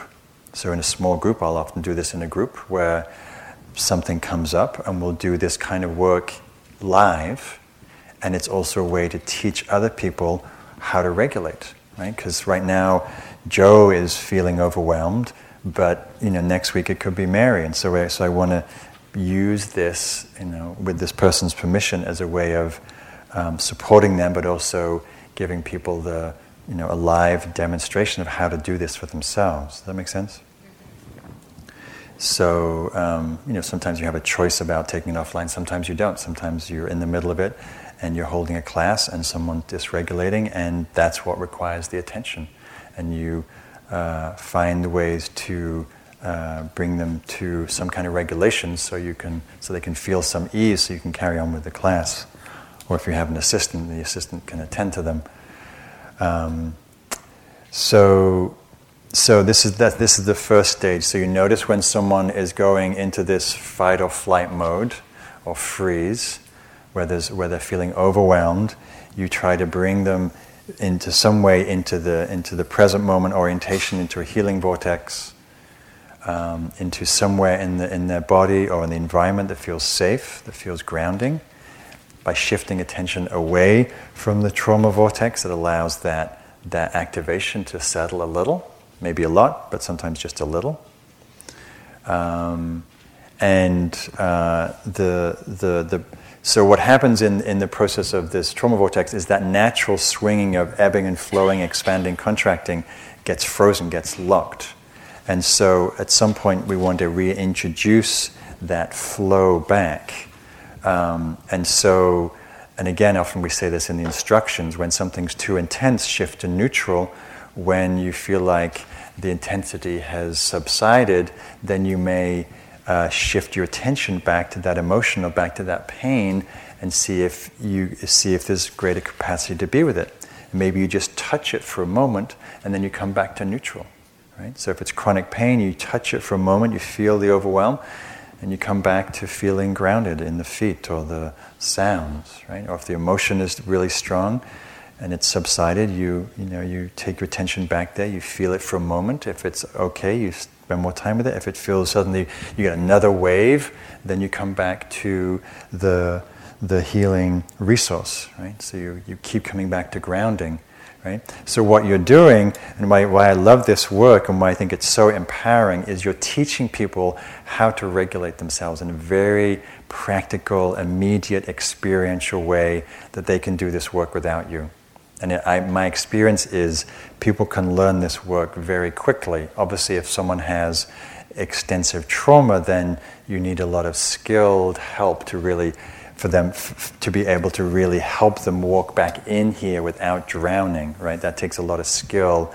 And I'll often refer people out to, to, to somatic experiencing therapists if they feel like they need, you know, much longer uh, work to, to, to, to heal through specific trauma or PTSD. Um, so, so as a teacher, you know, I'll often walk people through this process, particularly in a small group, sometimes in the big room, and I'll um, I'll feel comfortable leaving them when they have sufficient grounding here. We might have gone a couple of loops back in there, but I'm going to mostly leave them back in here to move on to somebody else or to move on to the rest of the teaching, right? So you, you, you sense that they're grounding, right? You may check back in with them later in the class. You certainly check in with them at the break or you check in with them after the class.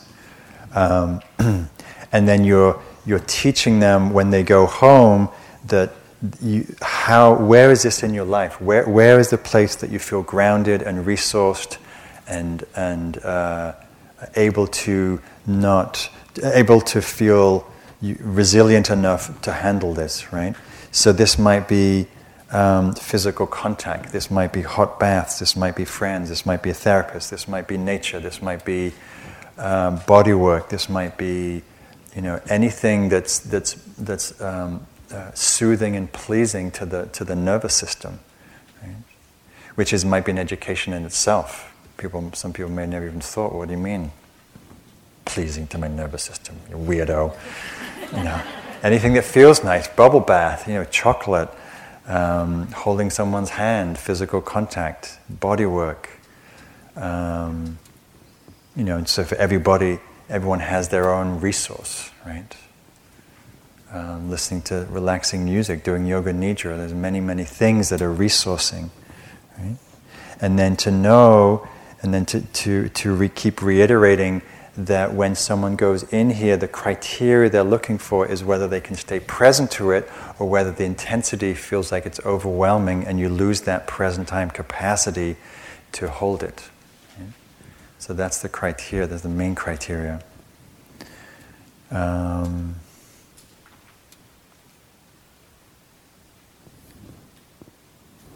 class dismissed. No, just kidding. so there's some, some basic principles. Um, questions about that? Yes.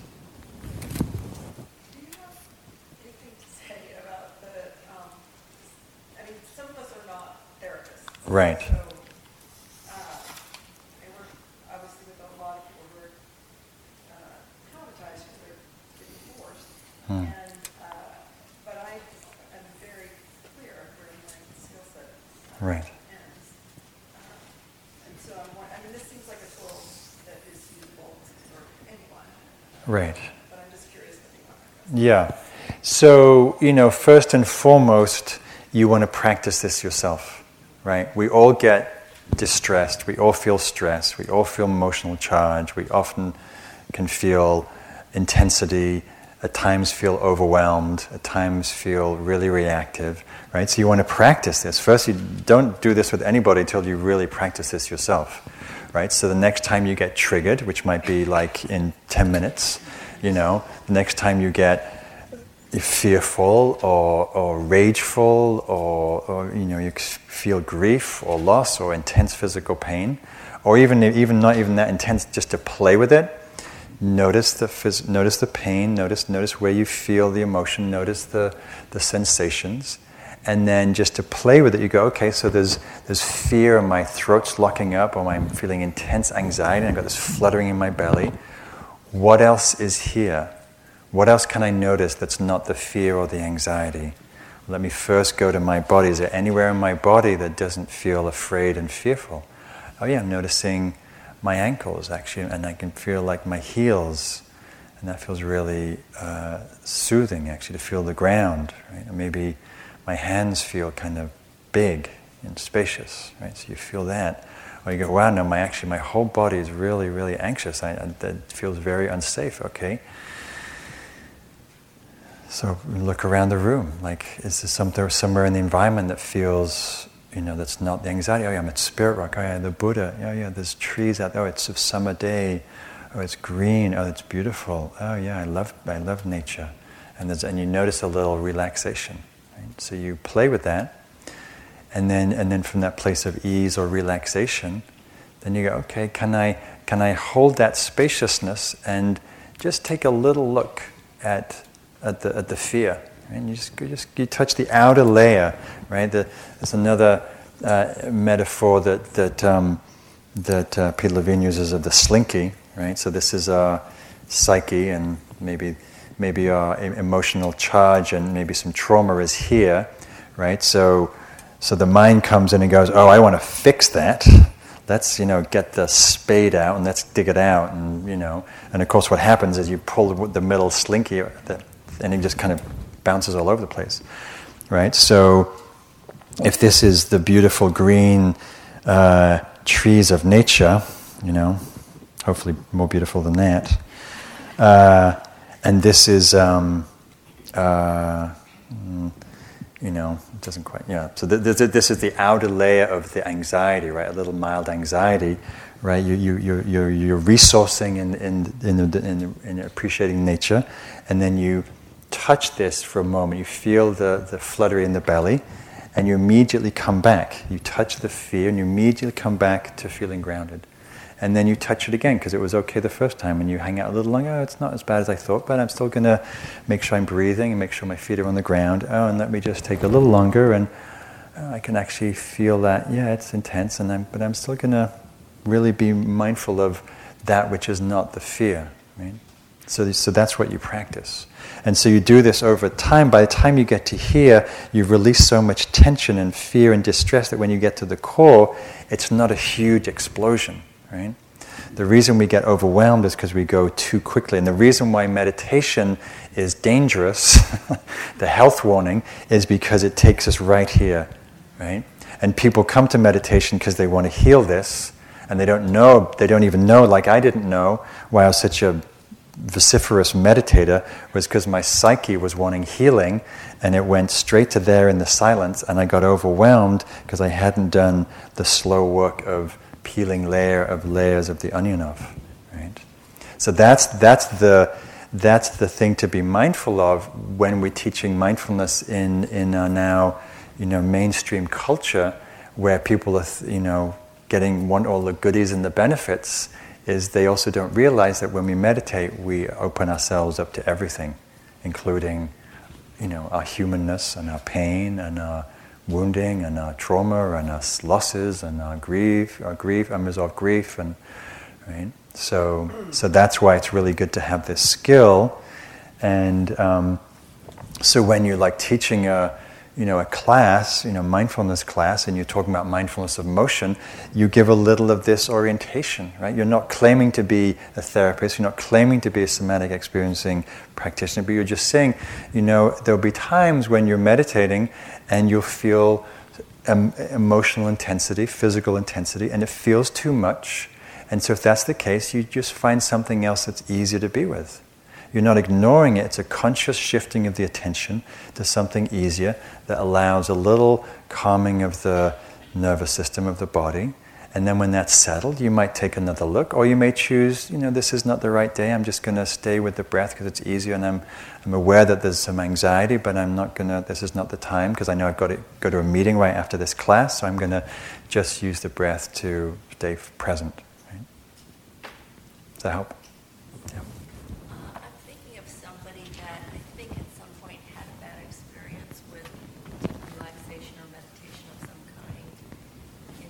Should we get the microphone, maybe?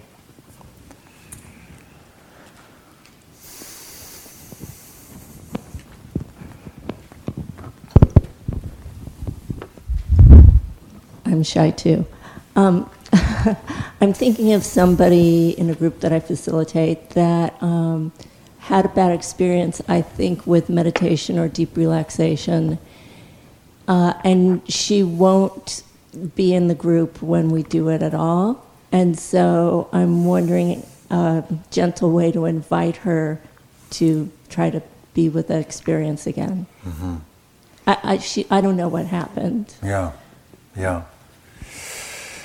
Yeah, well, you might trust her own intuitive wisdom and let her do what she needs to do. Um, and um, you know, obviously, the more you know about what happened, the more you'll have skills to, to maybe mitigate or navigate that, right? So, um, you know, for instance, when I'm working with veterans, it's mostly eyes open. It's very short meditations. It's very grounded, um, and um, uh, so I'm, I'm, you know, cognizant of whatever their issue is, or try to be, and and, make, and adapt. So short, you know, she, maybe for her it's, you know, her, her eyes are open, um, and she has permission to leave the room or the space at any time she wants. And um, or maybe you do a session offline and you meditate with her one on one, and you do it for a minute, and you check in. How was that? Okay, you, baby steps, right? So um, yeah.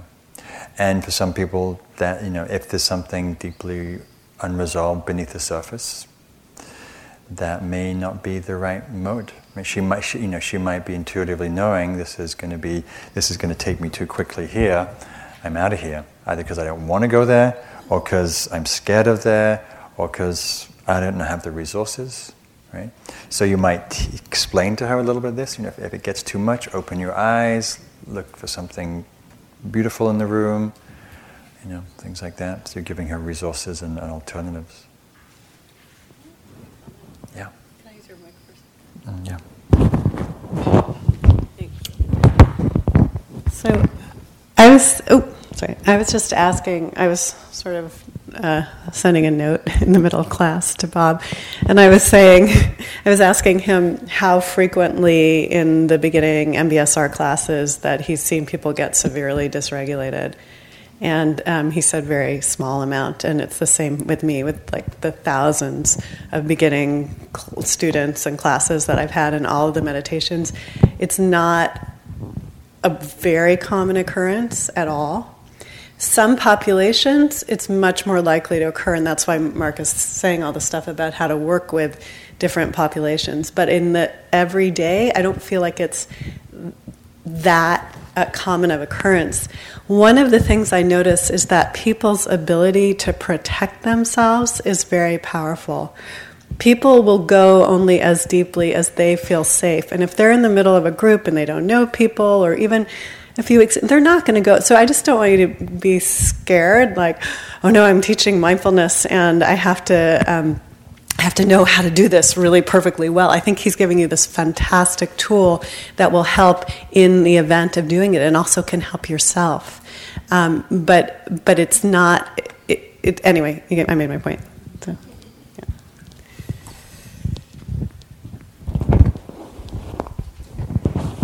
You know, I probably teach this because um, it's often what people fear the most. You know, what if someone freaks out? What do I do? You know, what if I freak out? What do I do? right on retreat, right? And so, um, and you know, as as Diana's speaking to, this doesn't have to be very intense to use this to, for the usefulness of this model, right? It could be.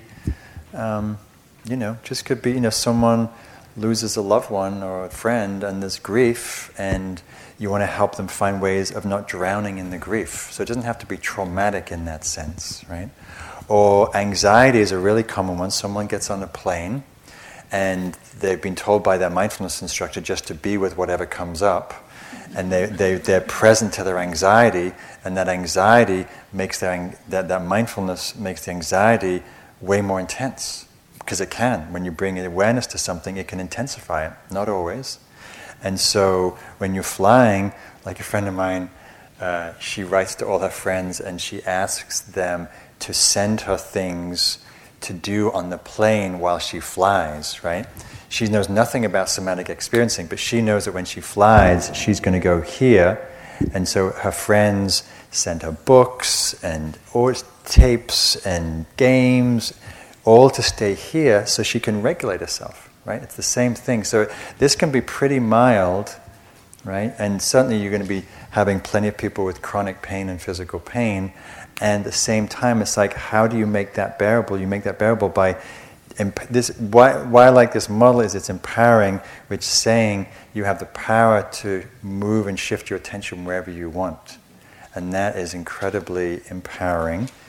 And um, gives people a lot of resources. So, yes, at the front here. I can think of combat veterans where they'll struggle with finding anything in the room, and it's going to be like one of the vet centers I'm imagining. I can't think of anything pleasing in the room. So I mean, hopefully they have a window. You know, so, um, okay. Yeah, so it's often out the window. Can you see the sky? Can you see the clouds? Can you see Um, you know, you may bring flowers into the room, you know, if that's the case, you know, so there is something aesthetic. It doesn't, it doesn't always have to be pleasing. You know, I mean, just being in the room as opposed to being back in the, in the memory, that itself is regulating. Right? Can, you, can, you, can you see the patterns in the wood? Can you see your shoelaces? Right? Can you see the reflection on the glass? Right? It's just, can you stay here? Both in the, the two main things, in the present moment and not back into in the distress. Right? That's that's the, so you're shifting the attention that allows that down regulating. Mm-hmm. Right. So, Thank you. Yeah. Go for it. You've got um, it. So, is it okay to share another resource? Yes. Um, it, yeah. So Lisa Najavits has done. She does what's called seeking safety. She works with folks that have substance abuse and alcohol issues. And she does a very similar grounding, um, and anybody can do it. She says janitors, the secretary, anybody. And um, it's very, very similar. Sitting in the chair, having your feet. You ask a number of questions. What's a color in the room? Uh-huh. You know, you just get them, their eyes open, sort of and so um, you can go online and, and look that up. And uh, I think she has videos and things like that on it too. So she has a list of questions. Yeah. Um, so we um, did a, taught that a lot in mental health centers. Mm-hmm. So um, it's a it's a good resource. Yeah. But it's very similar to what you're talking yeah. about. Yeah. And again, I might teach this. You know, when I'm in a in a company, I'll teach this to someone who's nervous about presenting. I'll teach them about going into a conflictual meeting. I'll teach them about this when they're going to present to the board, you know, and it's just it's, it's just simple grounding resourcing techniques, right? It happens to be good on the deep end of things, but it's also, you know, anytime you're nervous and distressed and being with that is is triggering, then you learn how to ground, right? Which is, you know, as we as we do a lot in the practice be in your body, be in your feet, be in your legs, be in your sit bones, be in your hands, be in your breath, or whatever it is that's grounding, that's not the, not the anxiety or the fear. You know, you can do it in the car when you're in traffic. You know, it's simply softening your belly. You know, and if your mind's spinning out about uh, getting somewhere late, it's like, okay, well, that's true. And what's happening now? Oh, it's a beautiful summer day. Wow, how, how nice is that? Right? So you just, it's, it's all skillful means to how to be at ease in the present with whatever's happening. Just, I want to give you the, the deeper end of things. So some hands over here. Yeah. Um, I just wanted to say that knowing the tools that you're suggesting really do work. I um, I um, had a yoga student once in just a yoga class, that had an abreaction. She just started having an anxiety attack mm. in the class. And I knew through iRest Yoga Nidra, I had read about abreactions and what to do, but I never had experienced one in any of my iRest classes. But I just did exactly what you said. Mm-hmm. I just had her ground in her feet, you know, Tadasana, strong mountain, and mm-hmm. and I'm trying to do all this and still maintain the regular class uh-huh. without other people knowing what's going on. But she um, couldn't stay stable in her feet, so I saw her lying down. So I just went over to her and, and just put a hand on her and told her she was in a safe place and uh-huh. to breathe and just stayed with her, you know, and just kept going back to her and, uh-huh. and touching her. And, and it worked. And yeah. later on, she did take the iRest class. And um, she was never able to really fully go into the situation. She'd been a missionary in Africa and some PTSD had happened. But what she came to really know was the resource, mm-hmm. the safe place. Yeah. And so I encouraged her that every time that this arose, it was actually a good thing every time the memory arose mm-hmm. because she could meet it, just like you're saying, a little bit more, a little yeah. bit more. Good. And she recently sent me an email and said that it's really just changed her life having those tools. Yeah. And she is. listens to an iRest tape every day. But yeah, it is life changing. You know, and this resource over here could be, as you're speaking, it could be a memory. Um, it could be um, a color. It could be, um, you know, some. I think in DBT they, there's a practice where you um, you in, say, say you're having a beautiful experience on a hike, and you really internalize that experience. You have a felt sense of that, so you can recall that when you're in some kind of stressful or distressful state. So that that's also can be a resource. Can be an inner resource. Can be a mental resource. Right? I prefer the physical reality resources just because it's more grounding, present time. But you know, it's it's whatever works for you. So hands two over there.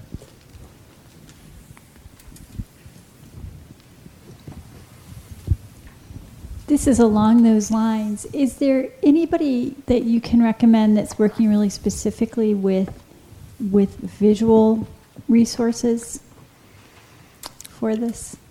Anybody who's who's using visual resources? Who's, yeah, who's developed sort of um, how to use the eyes or visual memory to the extent that maybe, maybe somatic processing has been developed, mm. or is it a subset thereof?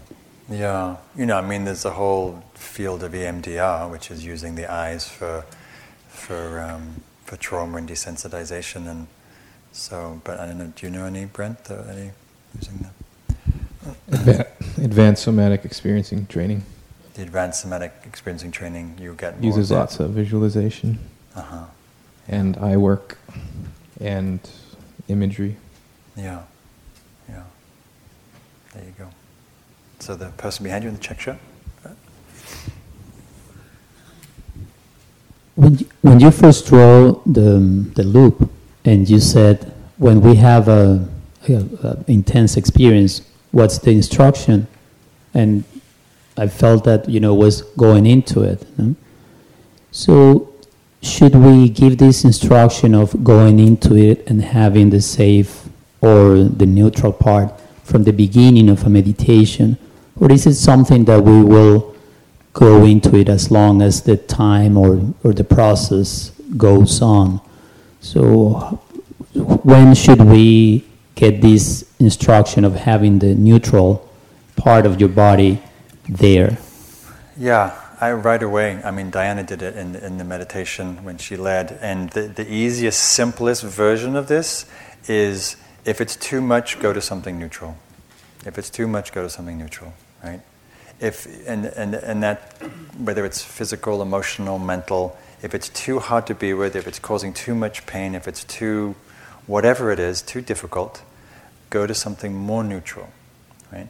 So you're always giving people that choice. Otherwise, people feel like they have to stay there and get stuck there. And if it, it is, if it does have deeper roots, then you're teaching them to be with something in a way that's not so skillful, right? The, what, what mindfulness is, we're teaching wise attention, right? So we're tending to things not as an end in itself, but the, the wise as in what's the skillful kind of attention with whatever's happening, right?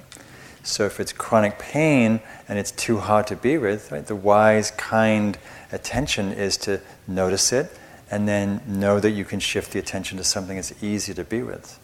Knowing that the attention will get dragged back there because it's chronic, and you know that you can come back to the breath or something or sounds. Right? So you can always, it, it just that one line, you know, if it feels like too much, you can shift the attention back to the breath, you can shift to something neutral. Right? So people have that, you're giving people that, that flexibility, that fluency. So it's not, it doesn't, you don't need to go into any of this particularly. You can just say if it's too much, find something easier, find something neutral. Right? You're more likely to give this teaching on one-on-one when someone comes up in, in, in, the break and says, you know, I'm just, I'm just overwhelmed my life and my kids are acting out and my partner, you know, and, and you go, okay, this is really helpful. So when, whenever you're feeling swamped, you know, really important to ground, to resource, to you know, go a little more fuller explanation. You know, for most introductory, you know, six-week classes or whatever, you know, you're just touching on, you know, if things are too much, find something easier, neutral, grounding. Did you have a question? Sure. I just really quick. I didn't hear write a book, and I can't remember the name of it. So two books. The first one was Waking the Tiger. it goes into some of that and in his second book, which is called In an Unspoken Voice. In an Unspoken Voice, goes into much more detail the, the methodology. Yeah, both wonderful books. In the bookstore here, there's a very simple book he wrote with Ah. CD. It costs fifteen dollars. It's called Healing Trauma. Ah, yeah. And it's for people who use SE within themselves. Uh huh. Great. Healing trauma, Peter Levine. Yeah. So hands at the back. Um,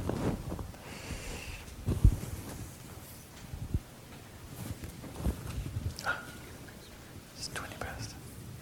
Five minutes. Um, would you be assuming that, uh, like we, you have us uh, fill out these interview sheets?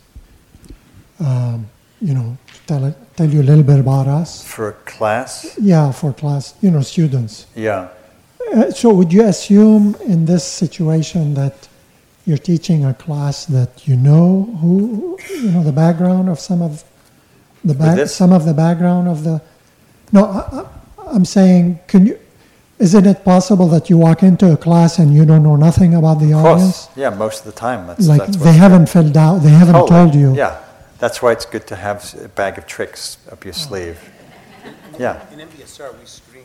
Right. So you so so you may be teaching classes. You know, um, like in our trainings, we have pre-screening forms for people. You know, so, so you have some sense of who's coming in and what their background is, and um, and that might be what you what you choose to do. And there might be plenty of other times where you're just doing a drop-in class or you know an hour-long introduction, and you have no idea who's in the room.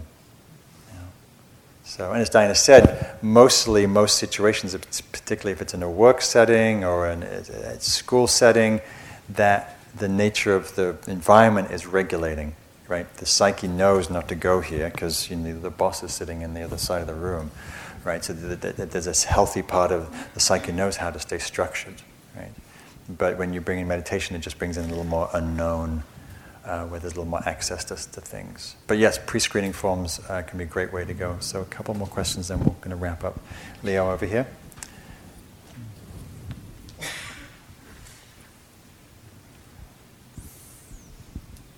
Yes, I just wanted to follow up on uh, what on the conversation about combat veterans, Uh-huh. and I work with combat Yes. veterans, and just want to just really emphasize that these techniques do work. Uh, seeking safety is a very uh, powerful, powerful protocol, and um, and the grounding techniques work. But what's really even more important than that is our own presence. That's Yeah. what's that's what's really uh, most important. So uh, if I am going to, if I know I'm going to be sitting with a combat veteran, I always make sure that I'm well grounded, and I always check what's happening in my body, what's happening with my emotional state. Am I ready? Am you know? Can I help? And um, so it's, it it all comes together, right? So even though we have all these techniques that can be very powerful, uh, what we bring to the session or to what we bring to the sitting is ourselves. Yeah. And so I just wanted to, to really emphasize that. Yeah. And Yeah, also, and also, also how much I appreciate that you're presenting this. Yeah, thank Yeah, you. thank you. Yeah.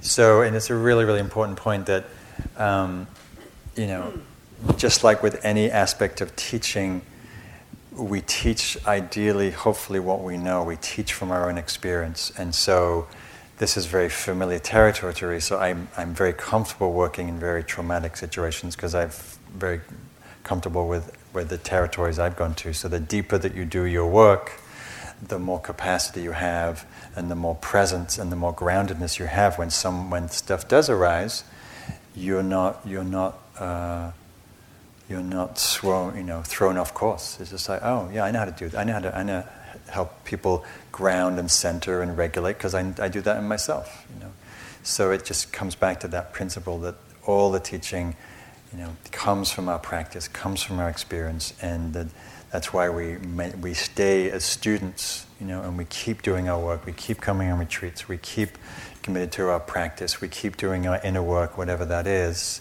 that supports this. So we have a great tool kit to work with people. Yeah. So thank you. Yeah. Okay. Last comment here in the blue, turquoise. So I just wanted to say I did a mindfulness and trauma program, and it was exactly the same as every other mindfulness training program I've ever done. And I went to the end. I went to the facilitator and I said, "Well, you haven't really adapted your protocol. You are what makes it safe. You are what makes it safe. I went in expecting some, I don't know, some special skill set. It was the skill of the person who was in the room that made the difference. She made it safe. So uh, that was number one. So just to read it, read it. The second thing is when Paul Gilbert does his compassion focused psychotherapy, one of the key components that he uses is that you can control your attention. So I think, especially if you have a trauma history, you've had no control. You've been put in a terrible situation over which you've had no control. So just this idea that you can control where your attention goes. And that idea, I think, is so powerful. You can control where you move it. And so I, I, think if you're going to emphasize something, it's that that you can control your attention. That's the most powerful tool you have. Mm-hmm. So if things get too hard, you can you can move your attention away. So it's basically reiterating, but I think the focus on control is key. Yeah, yeah. There's a lovely line by Einstein who says. Um, uh, the most fundamental freedom that human beings possess is the ability to um, forget the word he uses the ability to be able to place their attention wherever they feel fit so um, yeah so the, so again following on from those points that um, the other most important piece aside from one's own experience and, and how grounded we are when we hold whatever comes up for people in our classes is also the quality of compassion, right? So it's our, it's our compassion that um, is also uh, a tremendous resource in the room for the person. That when we can maintain a loving presence rather than being triggered ourselves or rather than being afraid, um, when we can know that that experience is also in us, that we're not separate from that pain, we're not separate from whatever they're going through, that it's part of the human experience. Right? That, that, that quality of kind presence is also, you know, an equally um, great resource for the person. Right? So, um, and that that, that, that presence of loving kindness in the teacher is a great resource. Right? So, so you're, you're really extending your presence so the person can draw on you as a resource that, helps them hold themselves. You're also helping them uh, imbibe uh, or model that for themselves. Right? This is to be held with kindness, with love, not judgment, not fear, not rejection. And then also the last piece is contextualizing that uh, you know practice uh, tenderizes us, right? It, it, takes us close to our human experience, right? Become intimate with what it means to be human. So many people come through the door because they want to learn mindfulness because they want to learn how to pay attention, they want to concentrate, they want to learn to focus, they want to relax, right? But if they pursue, you know, this as you as you do, you know, we have to become intimate with our whole experience, with our mortality, with our transience, with our pain, with our losses, with our joys and sorrows. And so that, you know, practice tenderizes us. And tenderizes you as a student, tenderizes you as a teacher. And so you're contextualizing that this is um, part of what makes us human. Right? And it's often uh, you know, as, as uh, you know, as it Rumi talks about, you know, turn your attention to the to the bandage places because that's where the light enters you. Right? So you're also holding that the the wounds and the, the challenges and the emotional struggles that we feel, feel and face. They're also what provides us healing, what opens our heart, what creates compassion, what makes us more fully human. And so you're um, so you're, you're, you're, you're reframing the difficulty people are experiencing from being wrong or an aberration or problematic to And this is actually what makes you a more full, beautiful human being. It's certainly been my experience that I bow to my traumas and my, my pain because it, it's actually opened my heart, opened the door of compassion, which I'm eternally grateful for. So let's just sit for a few moments and just let the words settle in.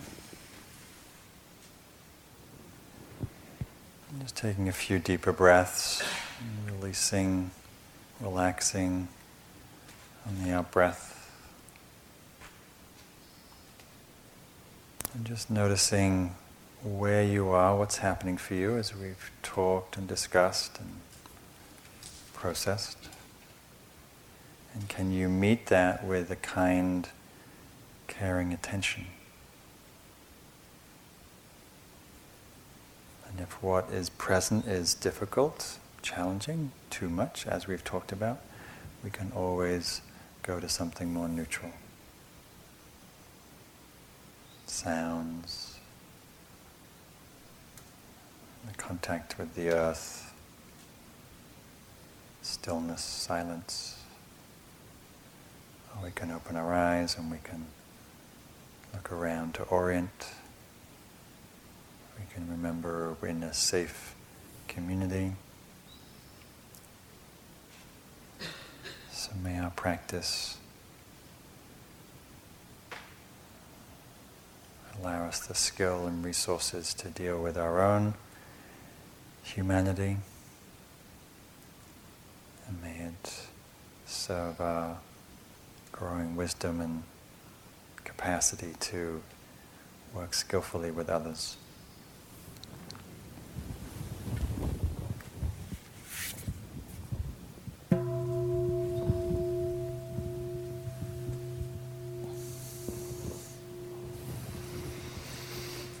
Okay, everyone, so thank you for your attention.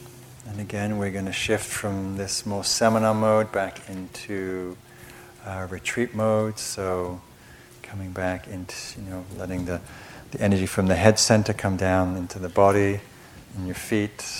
Enjoy this beautiful evening light. Enjoy your food. And we'll come back for a sitting at, six, at 7 o'clock. Okay. Thanks.